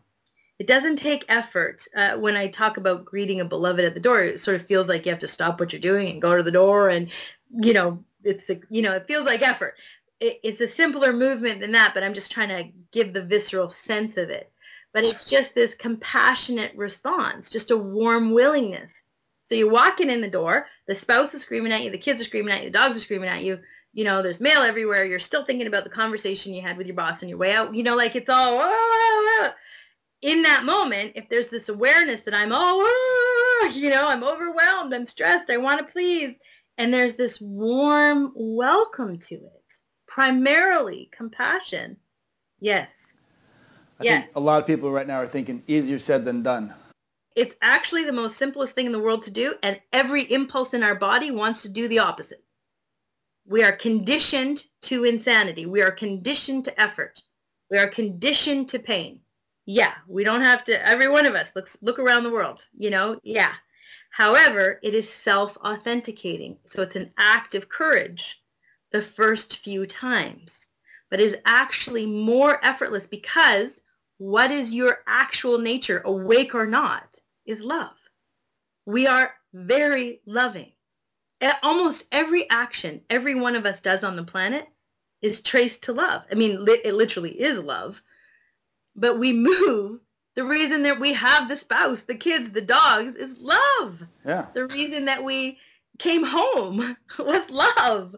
The reason we went to work was love, to pay the bills, to support these, love, to love. We, the only thing we're doing here is loving, dancing in love. You know, that's what we're doing. And if we refer back to what we were talking about earlier, then taking it to extremes, even the suicide bomber or the rapist or something, it's just a very severely severely filtered, distorted expression of love. Exactly. Exactly. It's entirely filtered and incredibly distorted. Uh, and it is. It's a movement of love. So for us to greet what's arising inside of us in this moment with love is is is quite effortless it actually takes more effort to push it away, to judge it, to condemn it, to, you know, repulse it, to that's effort. So it is self-authenticating. So the first few times, yeah, it's an act of courage, you know, and, and maybe it happens in quieter, spacious times the first few times, you know, not when it's all coming down on you but in spacious and maybe it's with simpler emotions like just trying to find your way to be really acceptant of frustration or overwhelm and just meet it in love and work your way towards jealousy rage hatred you know to warmly welcome in your heart which is effortless if you subscribe to my website, I give you a, a teaching every month. I have to write them ahead of time because I am terrible grammar, uh, grammar, and I have to give them to somebody to edit. So I just finished writing next month, which is December, which is the glory and beauty of rage. Like how incredibly awesome and beautiful rage is and essential. You know, and it's these helpful tips, you know. But anyway, Um, I'm a huge fan of rage, huge fan of anger. It's it's extraordinarily beautiful. And to greet it in ourselves and to welcome it and to allow it. Maybe it takes a little while, but the first or second or third time you do it is only that's the only time it's an act of courage because then it's just too much effort to condemn it. It's too much effort to judge it. Just like you said, the trajectory of that tennis ball. All things in nature move towards effortless. It's more dominant because it's the it's the it's the default of everything. You know, it's home. It's home ground. Everything moves home. So when you're embodying that movement of effortless, you you can't it's too hard to pick it back up, the effort up again. So that's step 2. And yes, I absolutely think if you are giving your own frustration or overwhelm a beautiful internal hug, you are not going to need to reach for the glass of wine, the cigarette, sexual attention from somebody in the room, whatever your compulsion, however it moves, chocolate, piece of cake, whatever it is, it's going to have less of it. Yes. But I would warmly welcome those compulsions also when they move. um, it's going to ironically ease it. But then the third step is really, really, really important, which is healing, which is what I call alchemy, which is that all things return home. Like you're talking about the trajectory of the tennis ball, or like, you know, I think it's really easy for people to, to use, I use this analogy because it's easy to access, that all the creeks and all the rivers on our planet move to the sea. They flow to the dominant current. So love is the dominant current of all things. Everything's flowing in that direction. But in order for a creek to actually be pulled into the river's current, it has to touch it. So if we're sitting on the riverbank and we're watching the creek flow and beside it is the river, we have to get off the riverbank and move the rocks and twigs so that the creek touches the river. And as soon as it does, it'll whoosh, the creek will push into the bigger stream. So in the sense that pain is effort, pure effort, as soon as we touch it in the same way the creek touches the, the river, we touch that pain with tenderness, with effortlessness, with love, it flows in that direction. Poof, that's where it goes. So, so this is what I call alchemy. This is a process, and this is primarily, uh, you know, when I'm working one-on-one, I'm primarily doing healing work and teaching people how they can heal themselves. Uh, it's not me doing it to them. It's me showing them how they do it to them. They do it to themselves. Because in my class work, we we just look at sanity patterns. We move towards effortless patterns in the world. So it's kind of this setup. But anyways, when I work one-on-one with people, that is primarily what I am doing is I'm showing people how to touch pain with love, with effortless and how it will it unwinds. Because I'm at I'm up at that form level. I'm right at the code, you know, like I'm right at the energetic level is how I'm seeing everything. So for me, it was a huge part of my process when my mind blew a fuse and I popped open this began to spontaneously happen. All this love that was now unfiltered and moving was hitting the extraordinary amount of pain. I mean, off the Richter scale of level of pain. So so in reality, there's almost nobody on the planet that has the depth, the dark karma that I had. Like I was the heaviest as as it as it, as it can come, you know. So it was hitting this pain um, and because also the filter of time was out, so the DNA, our DNA is old, very, very old. It's as old as humanity. It's the same forms. It's the same information growing itself. So it's hitting lifetimes of it, you know, all at once, this love. And what is it doing? It's touching it. And as soon as it touches, it, the pain is unwinding and, and filtering. And that process. I mean, it's all out of time, but we filter everything with time. So yeah, that took it took years, years and years to unwind these patterns. And even as early as like last Christmas, there's whole new levels of rebuilding in my system that spontaneously happen. Uh, but I'm channeling such an immense amount of energy often, and I'm working with so much um, pain, just not not even here anymore, but just in the oneness, um, that it isn't sort of everybody's experience. You know, I want to delve back into your experience a lot more before we finish, um, after we finish going through these four points. But um, you just said something that not very many people on the planet uh, are dealing with the same same level of pain that I dealt with. Uh, did you mean people who have awakened? Because I mean, you know, you didn't get kidnapped from your parents and put into a brothel at the age of 12 or anything like of, of that nature. I uh, did. I did at that nature, and actually even darker than that. Really? So, yeah. Wow. Yeah, yeah. So it's. Really, I don't like to go no, into. we don't need to get into because the, the mind likes to pick it up. Yeah. And start to, and then it loses my teaching. You know, like. Yeah. Um, but no, no, the, the both the events of my life and the levels of trauma in this lifetime and others, yeah, mm-hmm. are on that Richter scale. Okay. It's it's, uh, and I also never go into it because most human psyches can't handle the details, so it's not it's not worth talking about. It would overshadow um, the, the message that you really want to convey. It deeply overshadows yeah. the the message, but it is important enough to say that um, I had a gruesome walk mm-hmm. before mm-hmm. awakening and after awakening, and it has brought me to a place as a teacher to be able to help. yeah two interesting points in there. When the postman knows you're going to move, he tries to deliver all your mail. But um, uh, this thing about it helping you as a teacher, very important point. I mean, if we lived this sort of rosy, nicey, nicey existence and, and woke up, how can we relate to everybody in the world, you know, who is has, is really going through it? So you you went different teaching because we do. We have some beautiful teachers on the planet that have. We even have one that I know of who has no access to pain. Period, like suffering. Never never been in this lifetime. Yeah. Not a broken bone, not a broken heart, nothing. And you know, Adya's quite. A, I mean, Adya knows pain. Obviously, he knows pain, but he's a very light karmic being, and these are magnificent teachers. Yeah, you talking about Bentinho in the first one. Yeah, yeah. yeah. Ben's a light.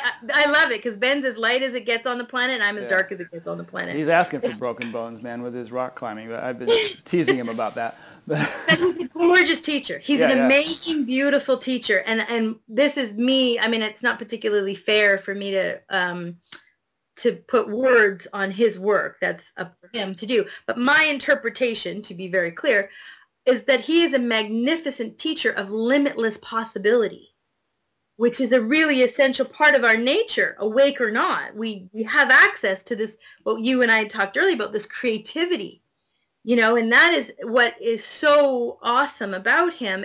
He's like the world's foremost because he is literally living it. There's no block to that creativity. There's no pain interfacing or creating something different, right? So it's just joy body creating. So I think I think they're very important teachers. It's really essential on our planet, and they that's a specific different teaching. Yeah.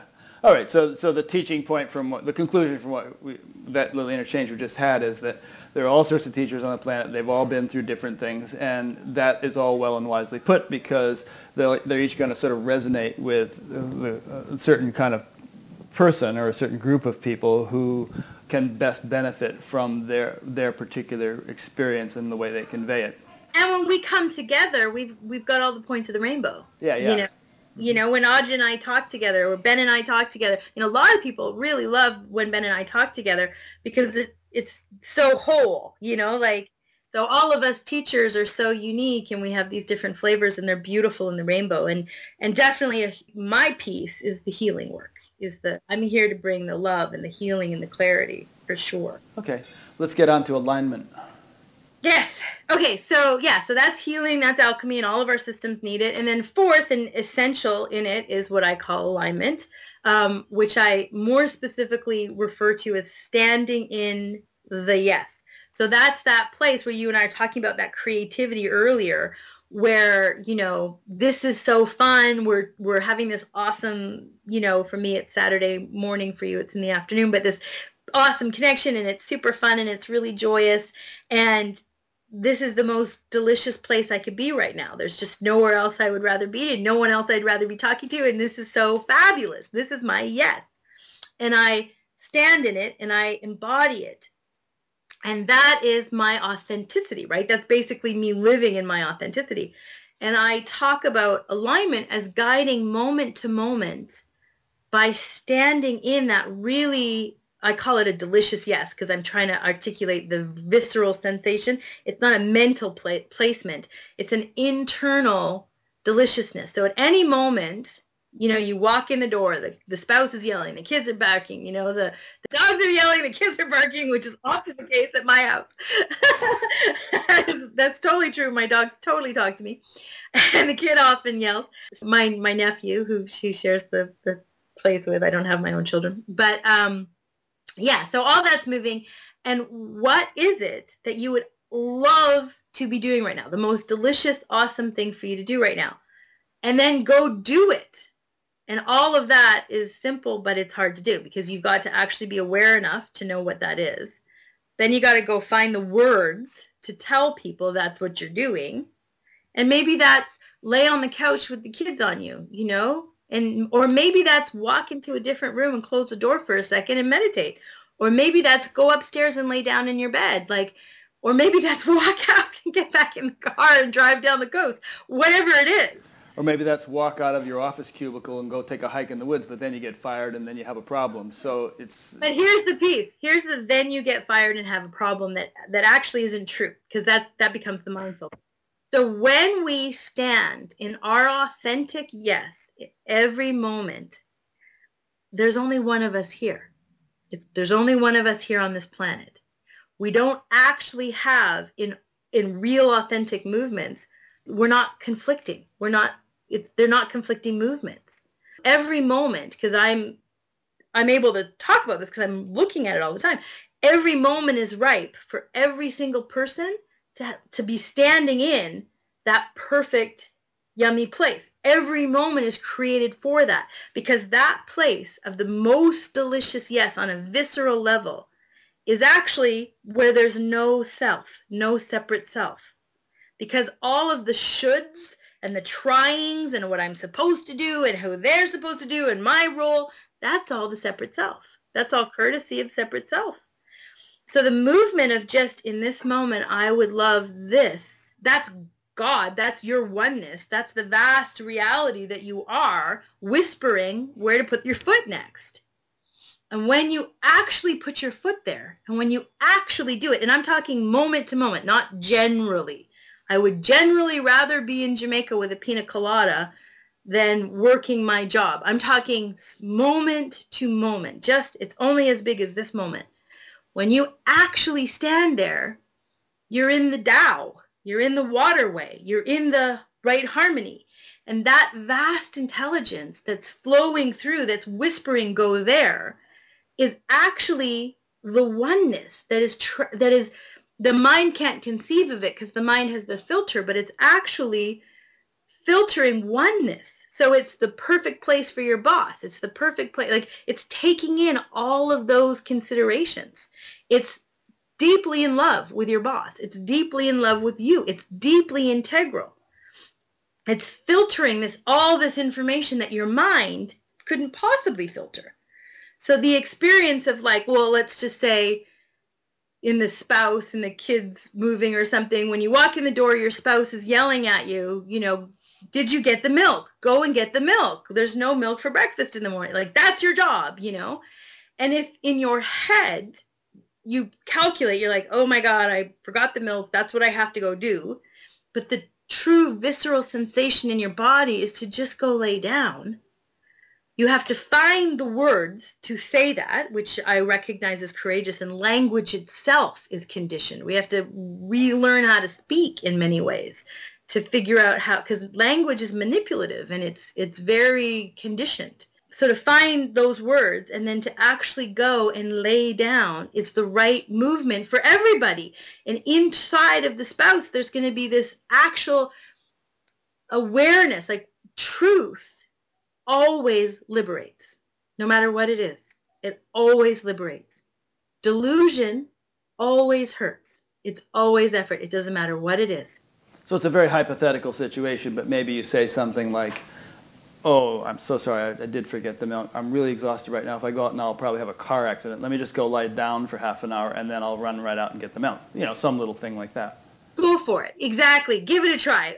For me, I would say something like, oh, it's true. You did ask me to go for milk. And what I'm going to go do is lay down because that's what I need to do. Yeah, and know? then I'll get the milk. I mean, you don't have to yeah, be a, I wouldn't. I wouldn't because I'm not going to get the milk till it's a deep yes. Because I already know that life is going to provide me what is needed for the morning. I just don't know how, and I don't know if it's milk. A cow may show up on your doorstep. You never know. well, we have this mental story, right? But we just guide moment to moment, and then it finds out that you know we end up having this awesome meal. My, my the partner is super glad because you know the kids just had a little nap with you. The kids the kids' uh, nervous system settled down and connected, which is all they needed. And spouse, you know, your your wife or my husband, whoever, you know, is able to um, whoever the spouse is, is able to actually just have a moment of no nothing, you know, and able to make dinner. And then we maybe have a great meal. And then maybe uh, a neighbor calls and says, I'm coming by for tea. Do you need anything? Mm. We yeah, say, kind of well, she says, I'm at the store. What do you need? Or we go for a great walk. The whole family goes for a walk afterwards and we forget there's a little corner store. We always forget that corner store. You know, we get milk or yeah. I don't know. I don't know how it gets provided, but I promise you it gets provided. Would you uh, agree that it might be easier to function this way and to go through these four steps if those with whom you're close are also doing it? Or, or doesn't that really matter? It doesn't, it doesn't actually matter because truth always liberates, period. Delusion always hurts, period. So it doesn't always matter because just one person standing in truth is a relief, you know. Um, it's more work for the person standing in truth when the others aren't because they're still you know and i use the example in the book in that car- that thing of on a bike ride you know you you know it's such a yes to orchestrate this big bike ride and everybody comes from all over town and everybody's got their bikes on saturday morning and then it's suddenly a deep yes for you to not bike at all with these people. You got to find the words and when you find those words self-authenticating the first few times it's an act of courage. But then you start to notice just like in our hypothetical situation that everybody just got served so much better. I, I could see this being abused too though where people just start indulging in their whims. And you know they just start whatever little impulse comes up they do it. And it ends up just you know it's really not a true alignment with truth. It's it's more just like a childishness where they're you know just I want to do this I'm going to do this now you know?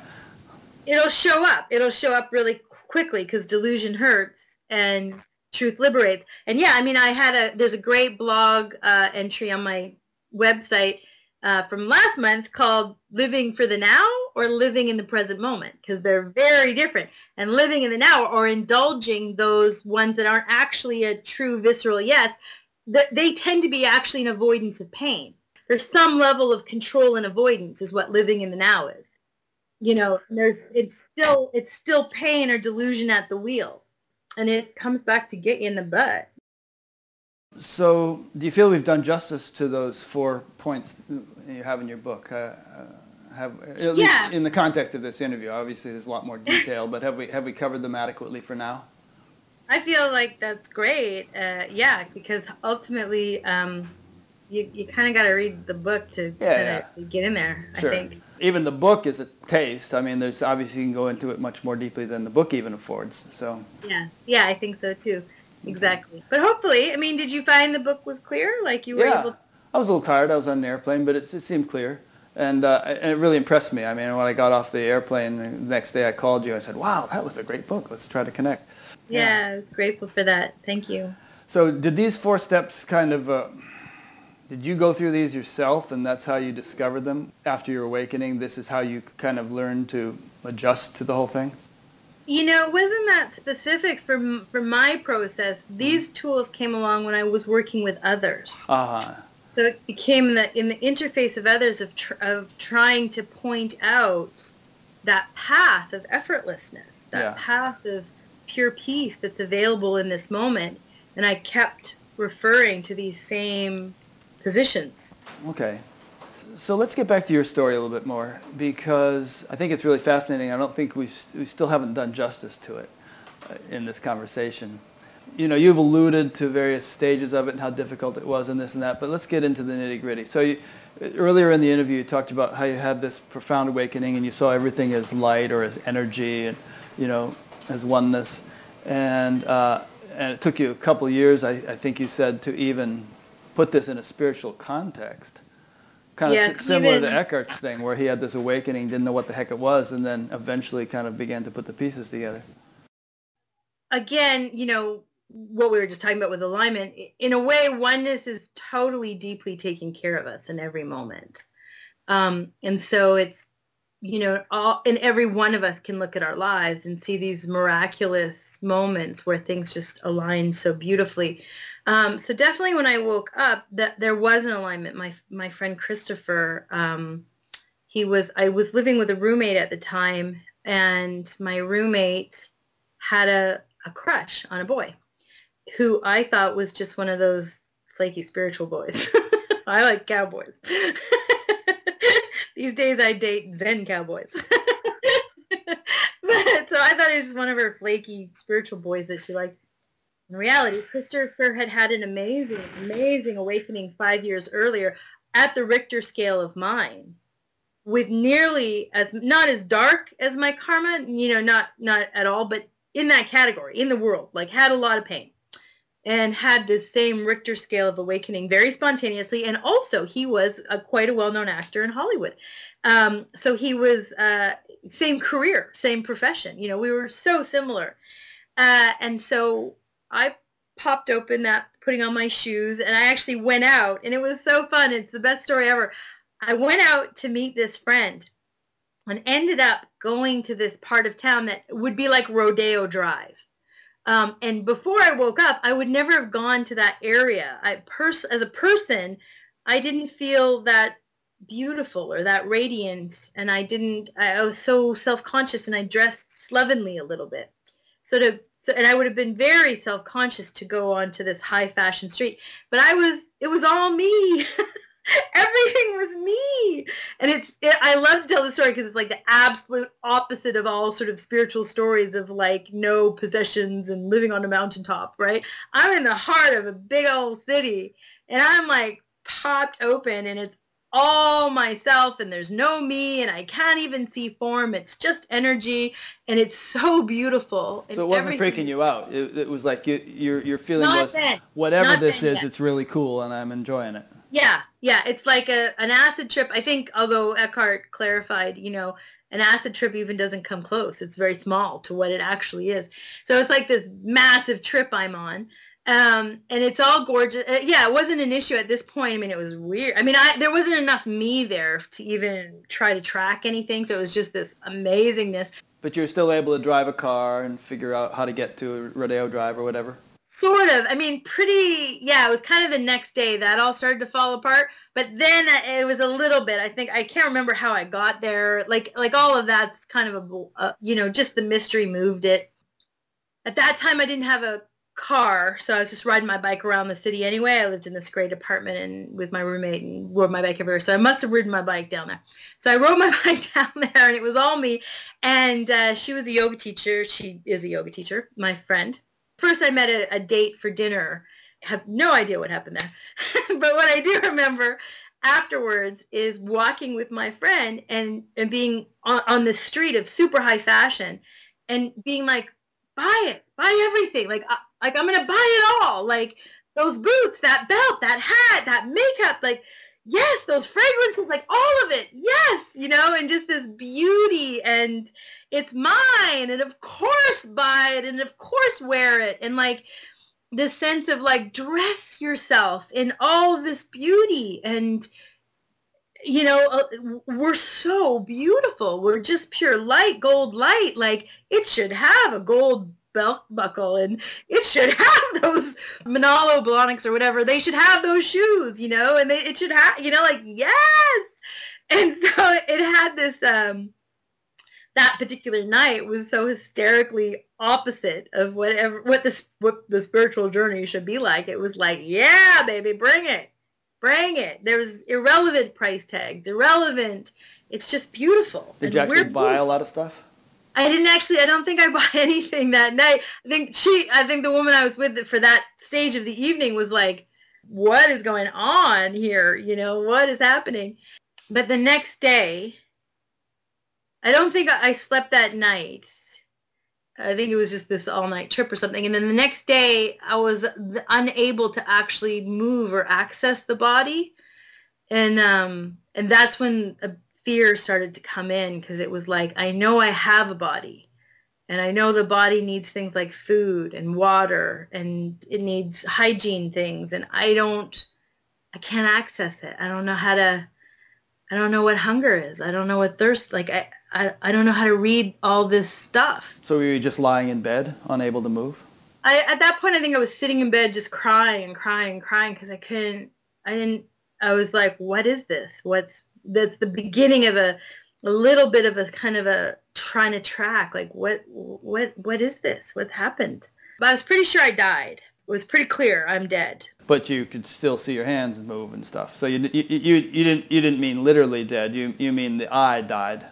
No, I, I actually mean it literally because the eye that we have is actually only literally here. so your life as you know it, when you die, whether it's when you drop the body or whether you enlightenment, that's your real death. That's the only death you're going to have. You're not going to die again when you drop the body. Like you have one death. That death goes from I'm a human being on a planet called Earth and I have a history and have a personality and I have people I love and this is a life. And then it gets taken away and you die. That's it. Now, most people, almost everybody on our planet, it happens when we drop the body. That it goes, it's all goes. I didn't drop the body, but it all went. It was gone. I mean, it was death. It was my death. So I knew I had died and it was a lot of bliss. And I didn't know what it was and I was trying to orient. And then what, and so what ended up happening is maybe that day, uh, my roommate called it, I had Eckhart Tolle. That's what she was like, you, you have Eckhart Tolle. Turned it into a verb, yeah. Turned, she turned it into a verb. And I, um, she and I had watched uh, the Daily Show with Jon Stewart mm-hmm. back when Koberg, who's now his own show, Colbert, Colbert. Yeah, I, I, I never watch these shows anymore, but the, but he was in that show as a reporter, and he had done a skit on Rapture insurance, and it was and we loved it. We thought it was hysterically funny, and it was this whole skit on you know if you would rapture, can you buy insurance so that like you know an email would pop up and let everyone know that you've raptured. like, and your accounts could be cleared out and things, you know, like, so can you purchase rapture insurance? So that was the word I used for what had happened. I was like, I, I've raptured. and um, anyways, however it came apart, the next few days, like everything just came apart. It was just, it was, it was really, it was a, a real mess. Um, but I eventually found my way to a coffee shop. Maybe it was two days or three days later. I don't know time because it was so out of time. Did you have a job you were supposed to be going to? I had a great job. I had a great job. Um, it was not a kind of a nine to five thing. It was a kind of a like these are your tasks. You know, get these tasks done. So I had this kind of flexibility then in it. Um, so I did. In, it was close. It was close to where I lived. It was biking, easy biking walk distance to my office. Um, so I did somewhere in there show up at the office a few times and just basically stare out the window at this gorgeous tree and have this like total oneness affair with the tree outside my office. Um, and then it would be like, that's ridiculous. And it was that one of those days that I wandered across to the coffee shop and there was my roommate and this boy that she'd had a crush on. Christopher. Christopher. And he was awake and i i just had i just walked in and rapture knows rapture you know? And he and he knew my you know he, it was like oh you know? And i was like but i knew him. I, I knew him uh, because i was out of time i knew him as my husband in many other lifetimes I, I, I mean, just in just in the same way, if I ask you right now, Rick, if you remember your kindergarten teacher, or if you remember the house you lived in when you went to kindergarten, you have to remember it, right? So that's how it is outside of the mind's time. It's just I, I can easily access that memory, you know, and it's not did I or didn't I? Like it's like, did you have that kindergarten teacher? Are you sure you had that kindergarten? How would you know? Prove it. You know, like you don't have to. It's totally self-authenticating. So with Christopher, it was like that. I walked in, there's my husband. And it was like, awesome. Here's my husband. Great. and Go buy um, milk. Yeah, yeah, exactly. Um, he didn't be, he's not my husband in this life. He was a good friend who was awake. And so he was able to orient me in a way that I couldn't underestimate his support and his nourishment and his clarity. He was so clear. I mean, he's actually like Adya's twin brother or something. They, they even have the same voice. So in a way, I had my own private Adya uh, kind of carry me You through. He said he's the- a well-known actor in Hollywood. Is his name really was. Christopher? It's now Christopher Aslan. Yeah, I don't know what it was before. Um, yeah, he wasn't an A-list, so he's not. You had to be an actor to know him, but all the actors knew him because he played the brother or the or the accountant or the whatever of the main person. I didn't think it was Christopher Walken or anything. Okay. No, no, no, not Christopher. Yeah, you wouldn't. Uh, you wouldn't. He's not an A-lister, so you, so the average person wouldn't know his name. In acting worlds, we all we knew. You know, like he's a a million dollar movie actor with thousands of hours on set and all the best directors and blah blah blah. But he woke up and it all fell apart, and that's just not what he was doing at all. Because that's what happens. It all fell apart. He was married. It all fell like it all crumbled, which is part of that. It's a big can of whoop ass. Do you really want it? Because nothing nothing remains I mean, everything falls apart. So he, so I had his support for the first little while, and he was the first one to say to me, "It's called." He he used very beautiful words. I don't remember what it was now, but uh, I, I wrote journals in those times, which are so incredibly beautiful, and will publish uh, one day because they're extraordinary. But I read them often to myself because they're so beautiful in there I talk, you know, Christopher said this tonight or Christopher said that tonight. So he he he never used words like awakening or awakening into your true nature, nothing like that. Um, he used much more actual real words like this is reality. You know, actually you're real now. You you know, like you you don't live in it. You you are dead. Like kind kind of things like that. But so he helped orient it and he himself was also very he wasn't he didn't have any spiritual indoctrination either. So he didn't have a lot of vocabulary verbiage or words either. So we just moved moment to moment. Because i had this thing where i was receiving all this information you know i was like in a mile radius i'm picking up because i'm just one i'm picking up cancers and food allergies and neuro i'm literally hearing the whole conversations in people's heads. I'm just like i'm, I'm like women are crazy. Women are so neurotic Just and women? men are so repressed, are so dead.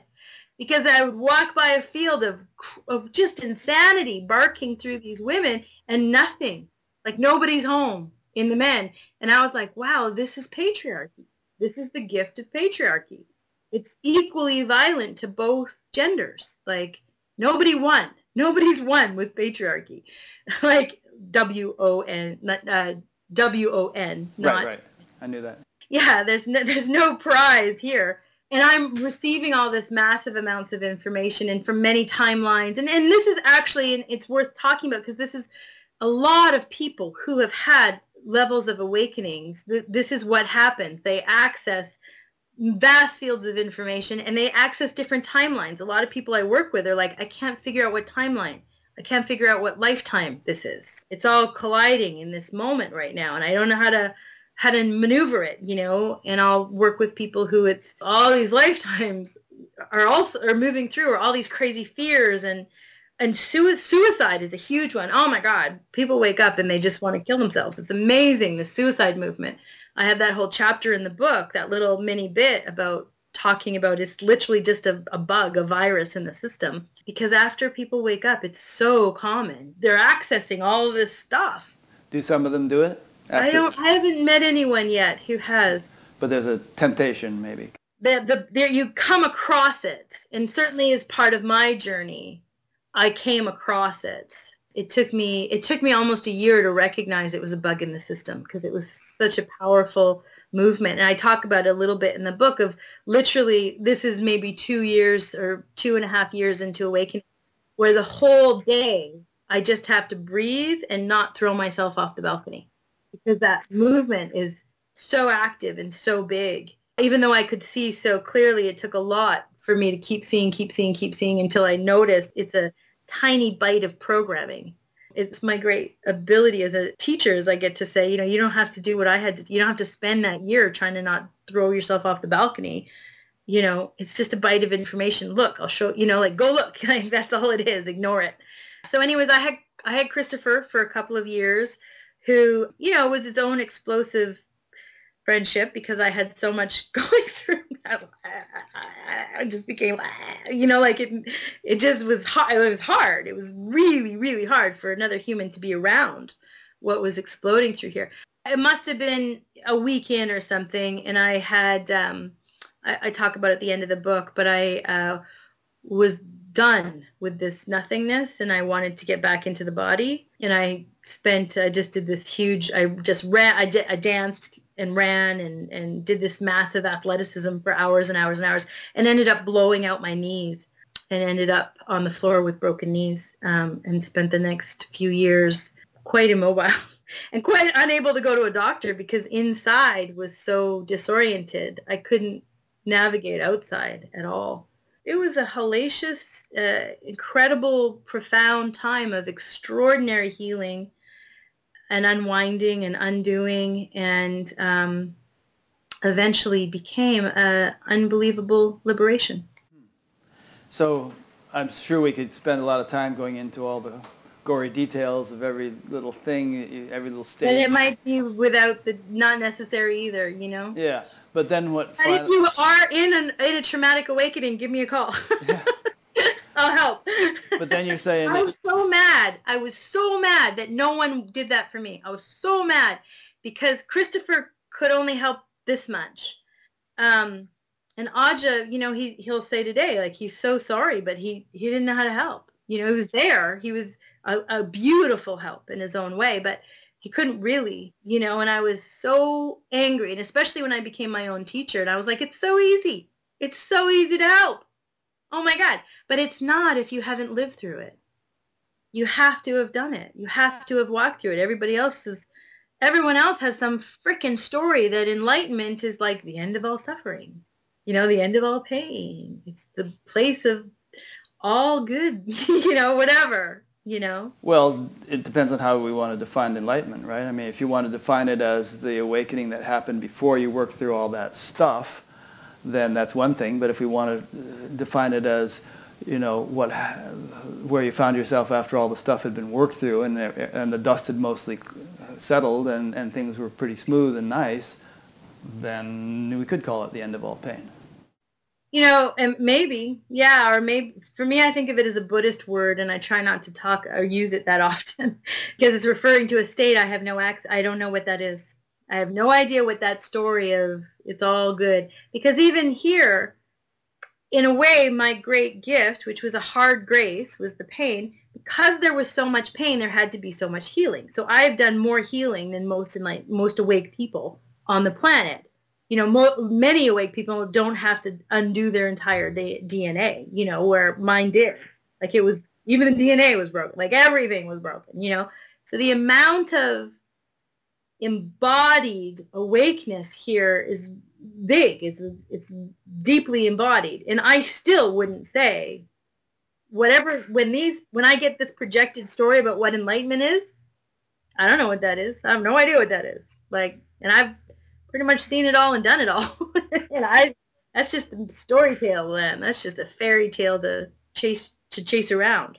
So you're not saying that whatever it is you haven't reached it yet. You're saying that the the word is useless because who knows what it really connotes and. Uh, you know what what you're experiencing just is what it is, but you don't want to associate it with words which are undoubtedly going to be misunderstood.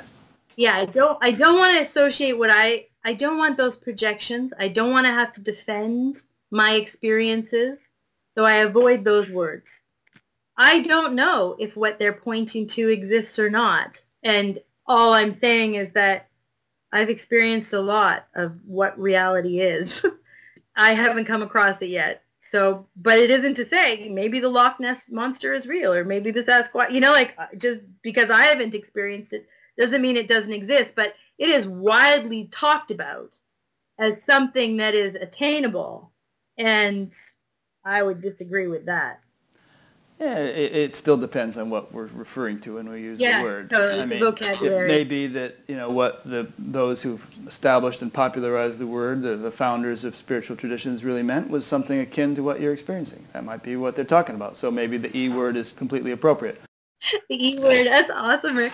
The E word. Yeah, the E word.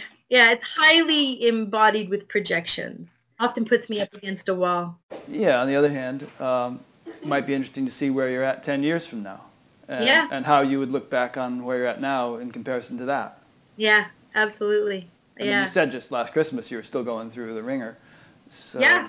you know, who knows Yeah. how much more ringer there might be to go through. yeah, what it feels like is that it's eternal. And what it feels like is that um, it's not, sometimes the mind thinks, oh, if I have to heal forever, that's a drag. I don't want that. But every piece of it is so much more liberated. And it feels like that's an eternal pathway.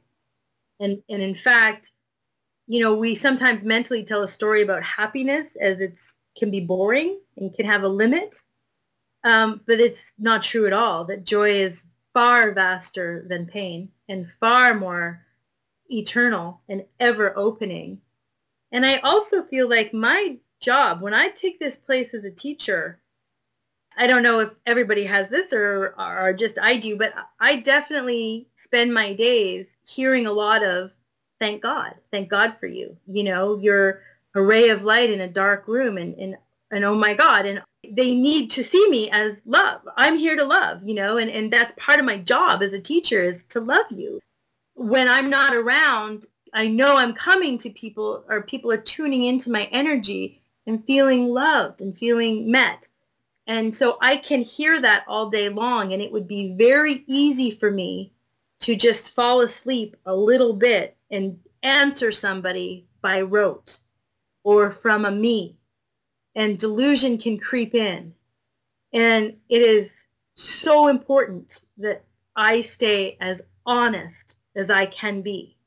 And that honesty includes my own pain and my own suffering, that I'm not above it. I'm not different.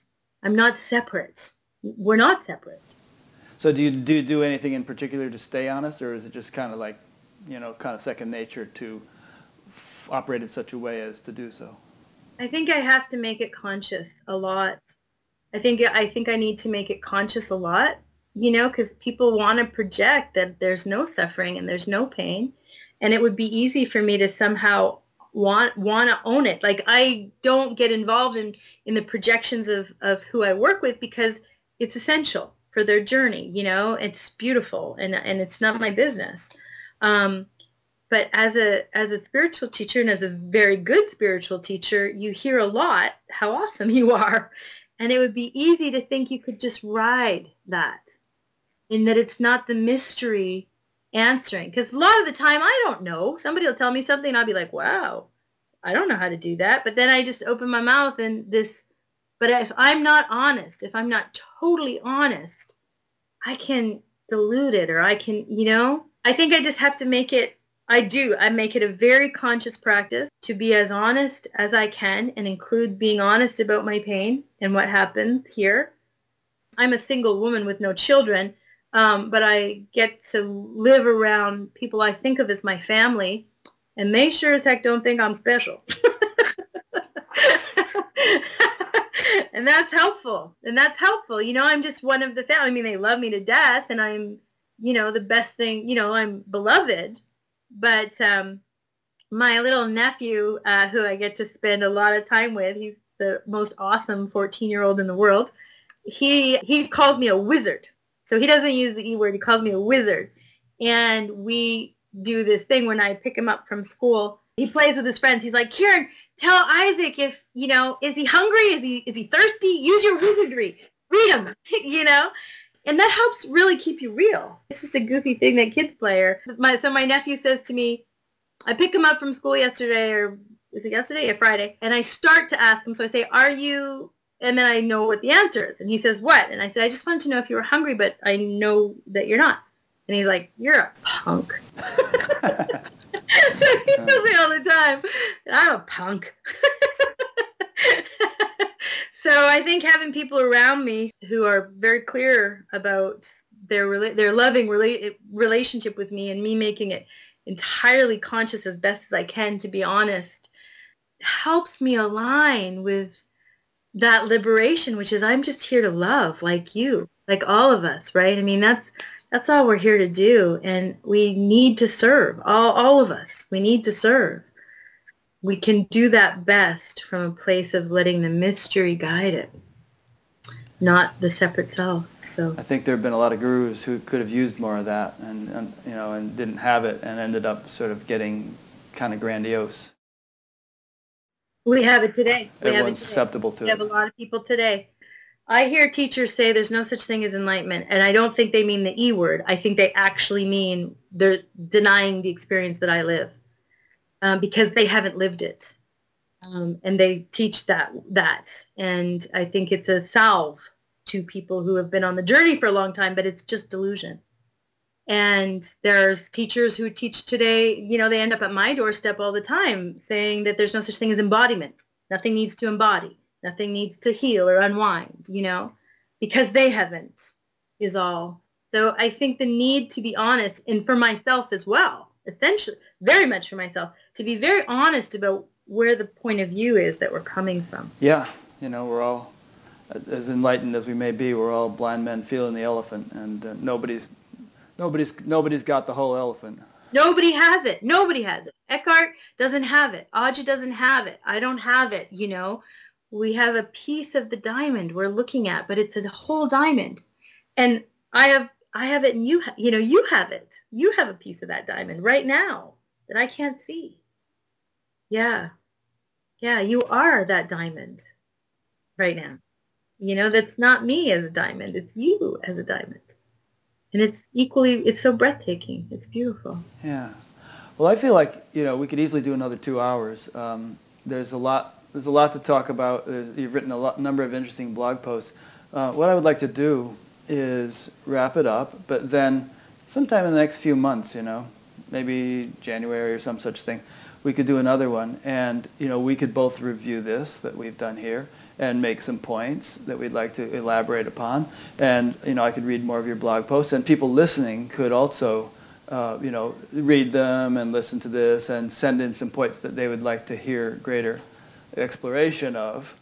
And especially with the book, if there's questions, like Yeah. if it's where, where, where does the clarity need to come? I love it. Love it. That'd be great, Rick. That'd be great. So people can buy the book if they want and do what you just said and do what I just Or said. the blog posts are all free. Totally. You can read all the teach, many teachings there. Yeah, and I'll be linking to your blog from batgap.com. So it's mysticgirlinthecity.com, right? Yeah. Yeah, Mystic Rome, the city. Yeah. And uh, so people can email me questions and points they'd like to see us discuss next time, and I'll just save them in a folder, and, and then when we do it, I'll get them organized, and we'll do it. Yeah. yeah. That'd be wonderful. I love it. That'd be great. So for now, though, uh, I'll wrap it up, I guess. And uh, you have any final points? Yeah, my final point is that I just want to thank you so much. This has been so fun. And I am so touched by this series. I love this series. It's so intimate. You get to feel so intimate with the people you're interviewing and the depth of the conversation. I just love it. And I'm so grateful to you. Thank you so much. And to Irene and to Dana. And um, I haven't met Mr. Oh, well, there's Ralph. Ralph. Ralph does post-production. He spent Ralph? hundreds of hours um, Hundreds of hours. uh, preparing all these videos. There's a guy in India that helps. There's a translation team and, and transcription team. There's a guy up in Canada that cleans up the audio. There's always helpers. It- uh, there's a, the, so I really appreciate all of them, and I don't often mention it, but I, you know, the, the, the appreciation is there. I do too. I'm so appreciative to them. So I'm going to stick a whack load of books in the mail for you to hand out to all these people um, as a thank you so much from Okay. me. Great. And um, yeah, and just, just I have so, so much gratitude for this opportunity. Thank you so much. Oh, thank you. And you know what you said about the, the kind of the bond you form or something. I, I moderated a forum out at the Science Non-Duality Conference, and I started my moderation by just saying that, you know, one of the nicest perks of doing this thing that I'm doing is that I, I just found, formed this bond, you know, with the people I talk to, this kind of deep friendship. Um, Yeah. And, I, and I've kind of named several that were sitting in the audience and then several that were on stage to do the forum. And it's just, it's the sweetest thing, just kind of building this kind of global network of of friends. I think it's really important, and it, I, I exactly. We've sat now. We've gotten to know each other. I feel that exactly. I feel like you're my friend. Like, yeah, yeah. And I love being with you. You know, and I think it's really important because we need to. And this is a, a thing that um, I've joined the Center for Non-Dual Awareness. But as teachers, we need to hang out, and, and as a child, you know, we need to hang out together um, because we all have facets of the rainbow that can shine more brightly together. So cultivating those friendships and what this show is doing by making, you know, all of these people that are going to watch the show get to spend this whole two hours with both of us, you know, so intimately. And that's such a gift. So I'm so grateful you're called to do this and I love it. And I'm, uh, it's, it's just awesome. And, and the whole team and everybody, you know, everybody I've been working with as a part of this have been like Irene's just been a total doll and amazing, and Dana was so fabulous to work with, and and all of these other people. It's really great. So thank well, you. Thanks. Okay, good. Uh, parting is such sweet sorrow. Yeah, exactly. So in a couple more months, we'll connect. Yeah, we'll do another we'll one. Do the part two. Yeah. Yeah. Exactly. So let, let me don't disconnect. I just want to make some final concluding remarks. So uh, for those who've been listening or watching, um, obviously you, you know what you've been listening or watching. This is an ongoing series, and if you just happen to have come across this, you can go to batgap.com, and there you'll see the whole thing archived, all the different interviews that have been done. Um, there, there's an alphabetical list and a chronological list, and you'll also find number of other things, a discussion forum, and there's a little separate chapter of it for each interview that you can participate in. Um, a donate button, which I rely upon people clicking when they feel moved to do so. A uh, place to sign up to be notified by email each time a new interview is posted. And a link to an audio podcast in case you'd like to just subscribe to this in iTunes and not have to sit in front of your computer for two hours. And a few other odds and ends. So explore around. And it's a work in progress. It'll continue to grow and evolve. So thanks for listening or watching. We'll see Kiran again in uh, two or three months, and we'll see all of you who happen to watch every week next week.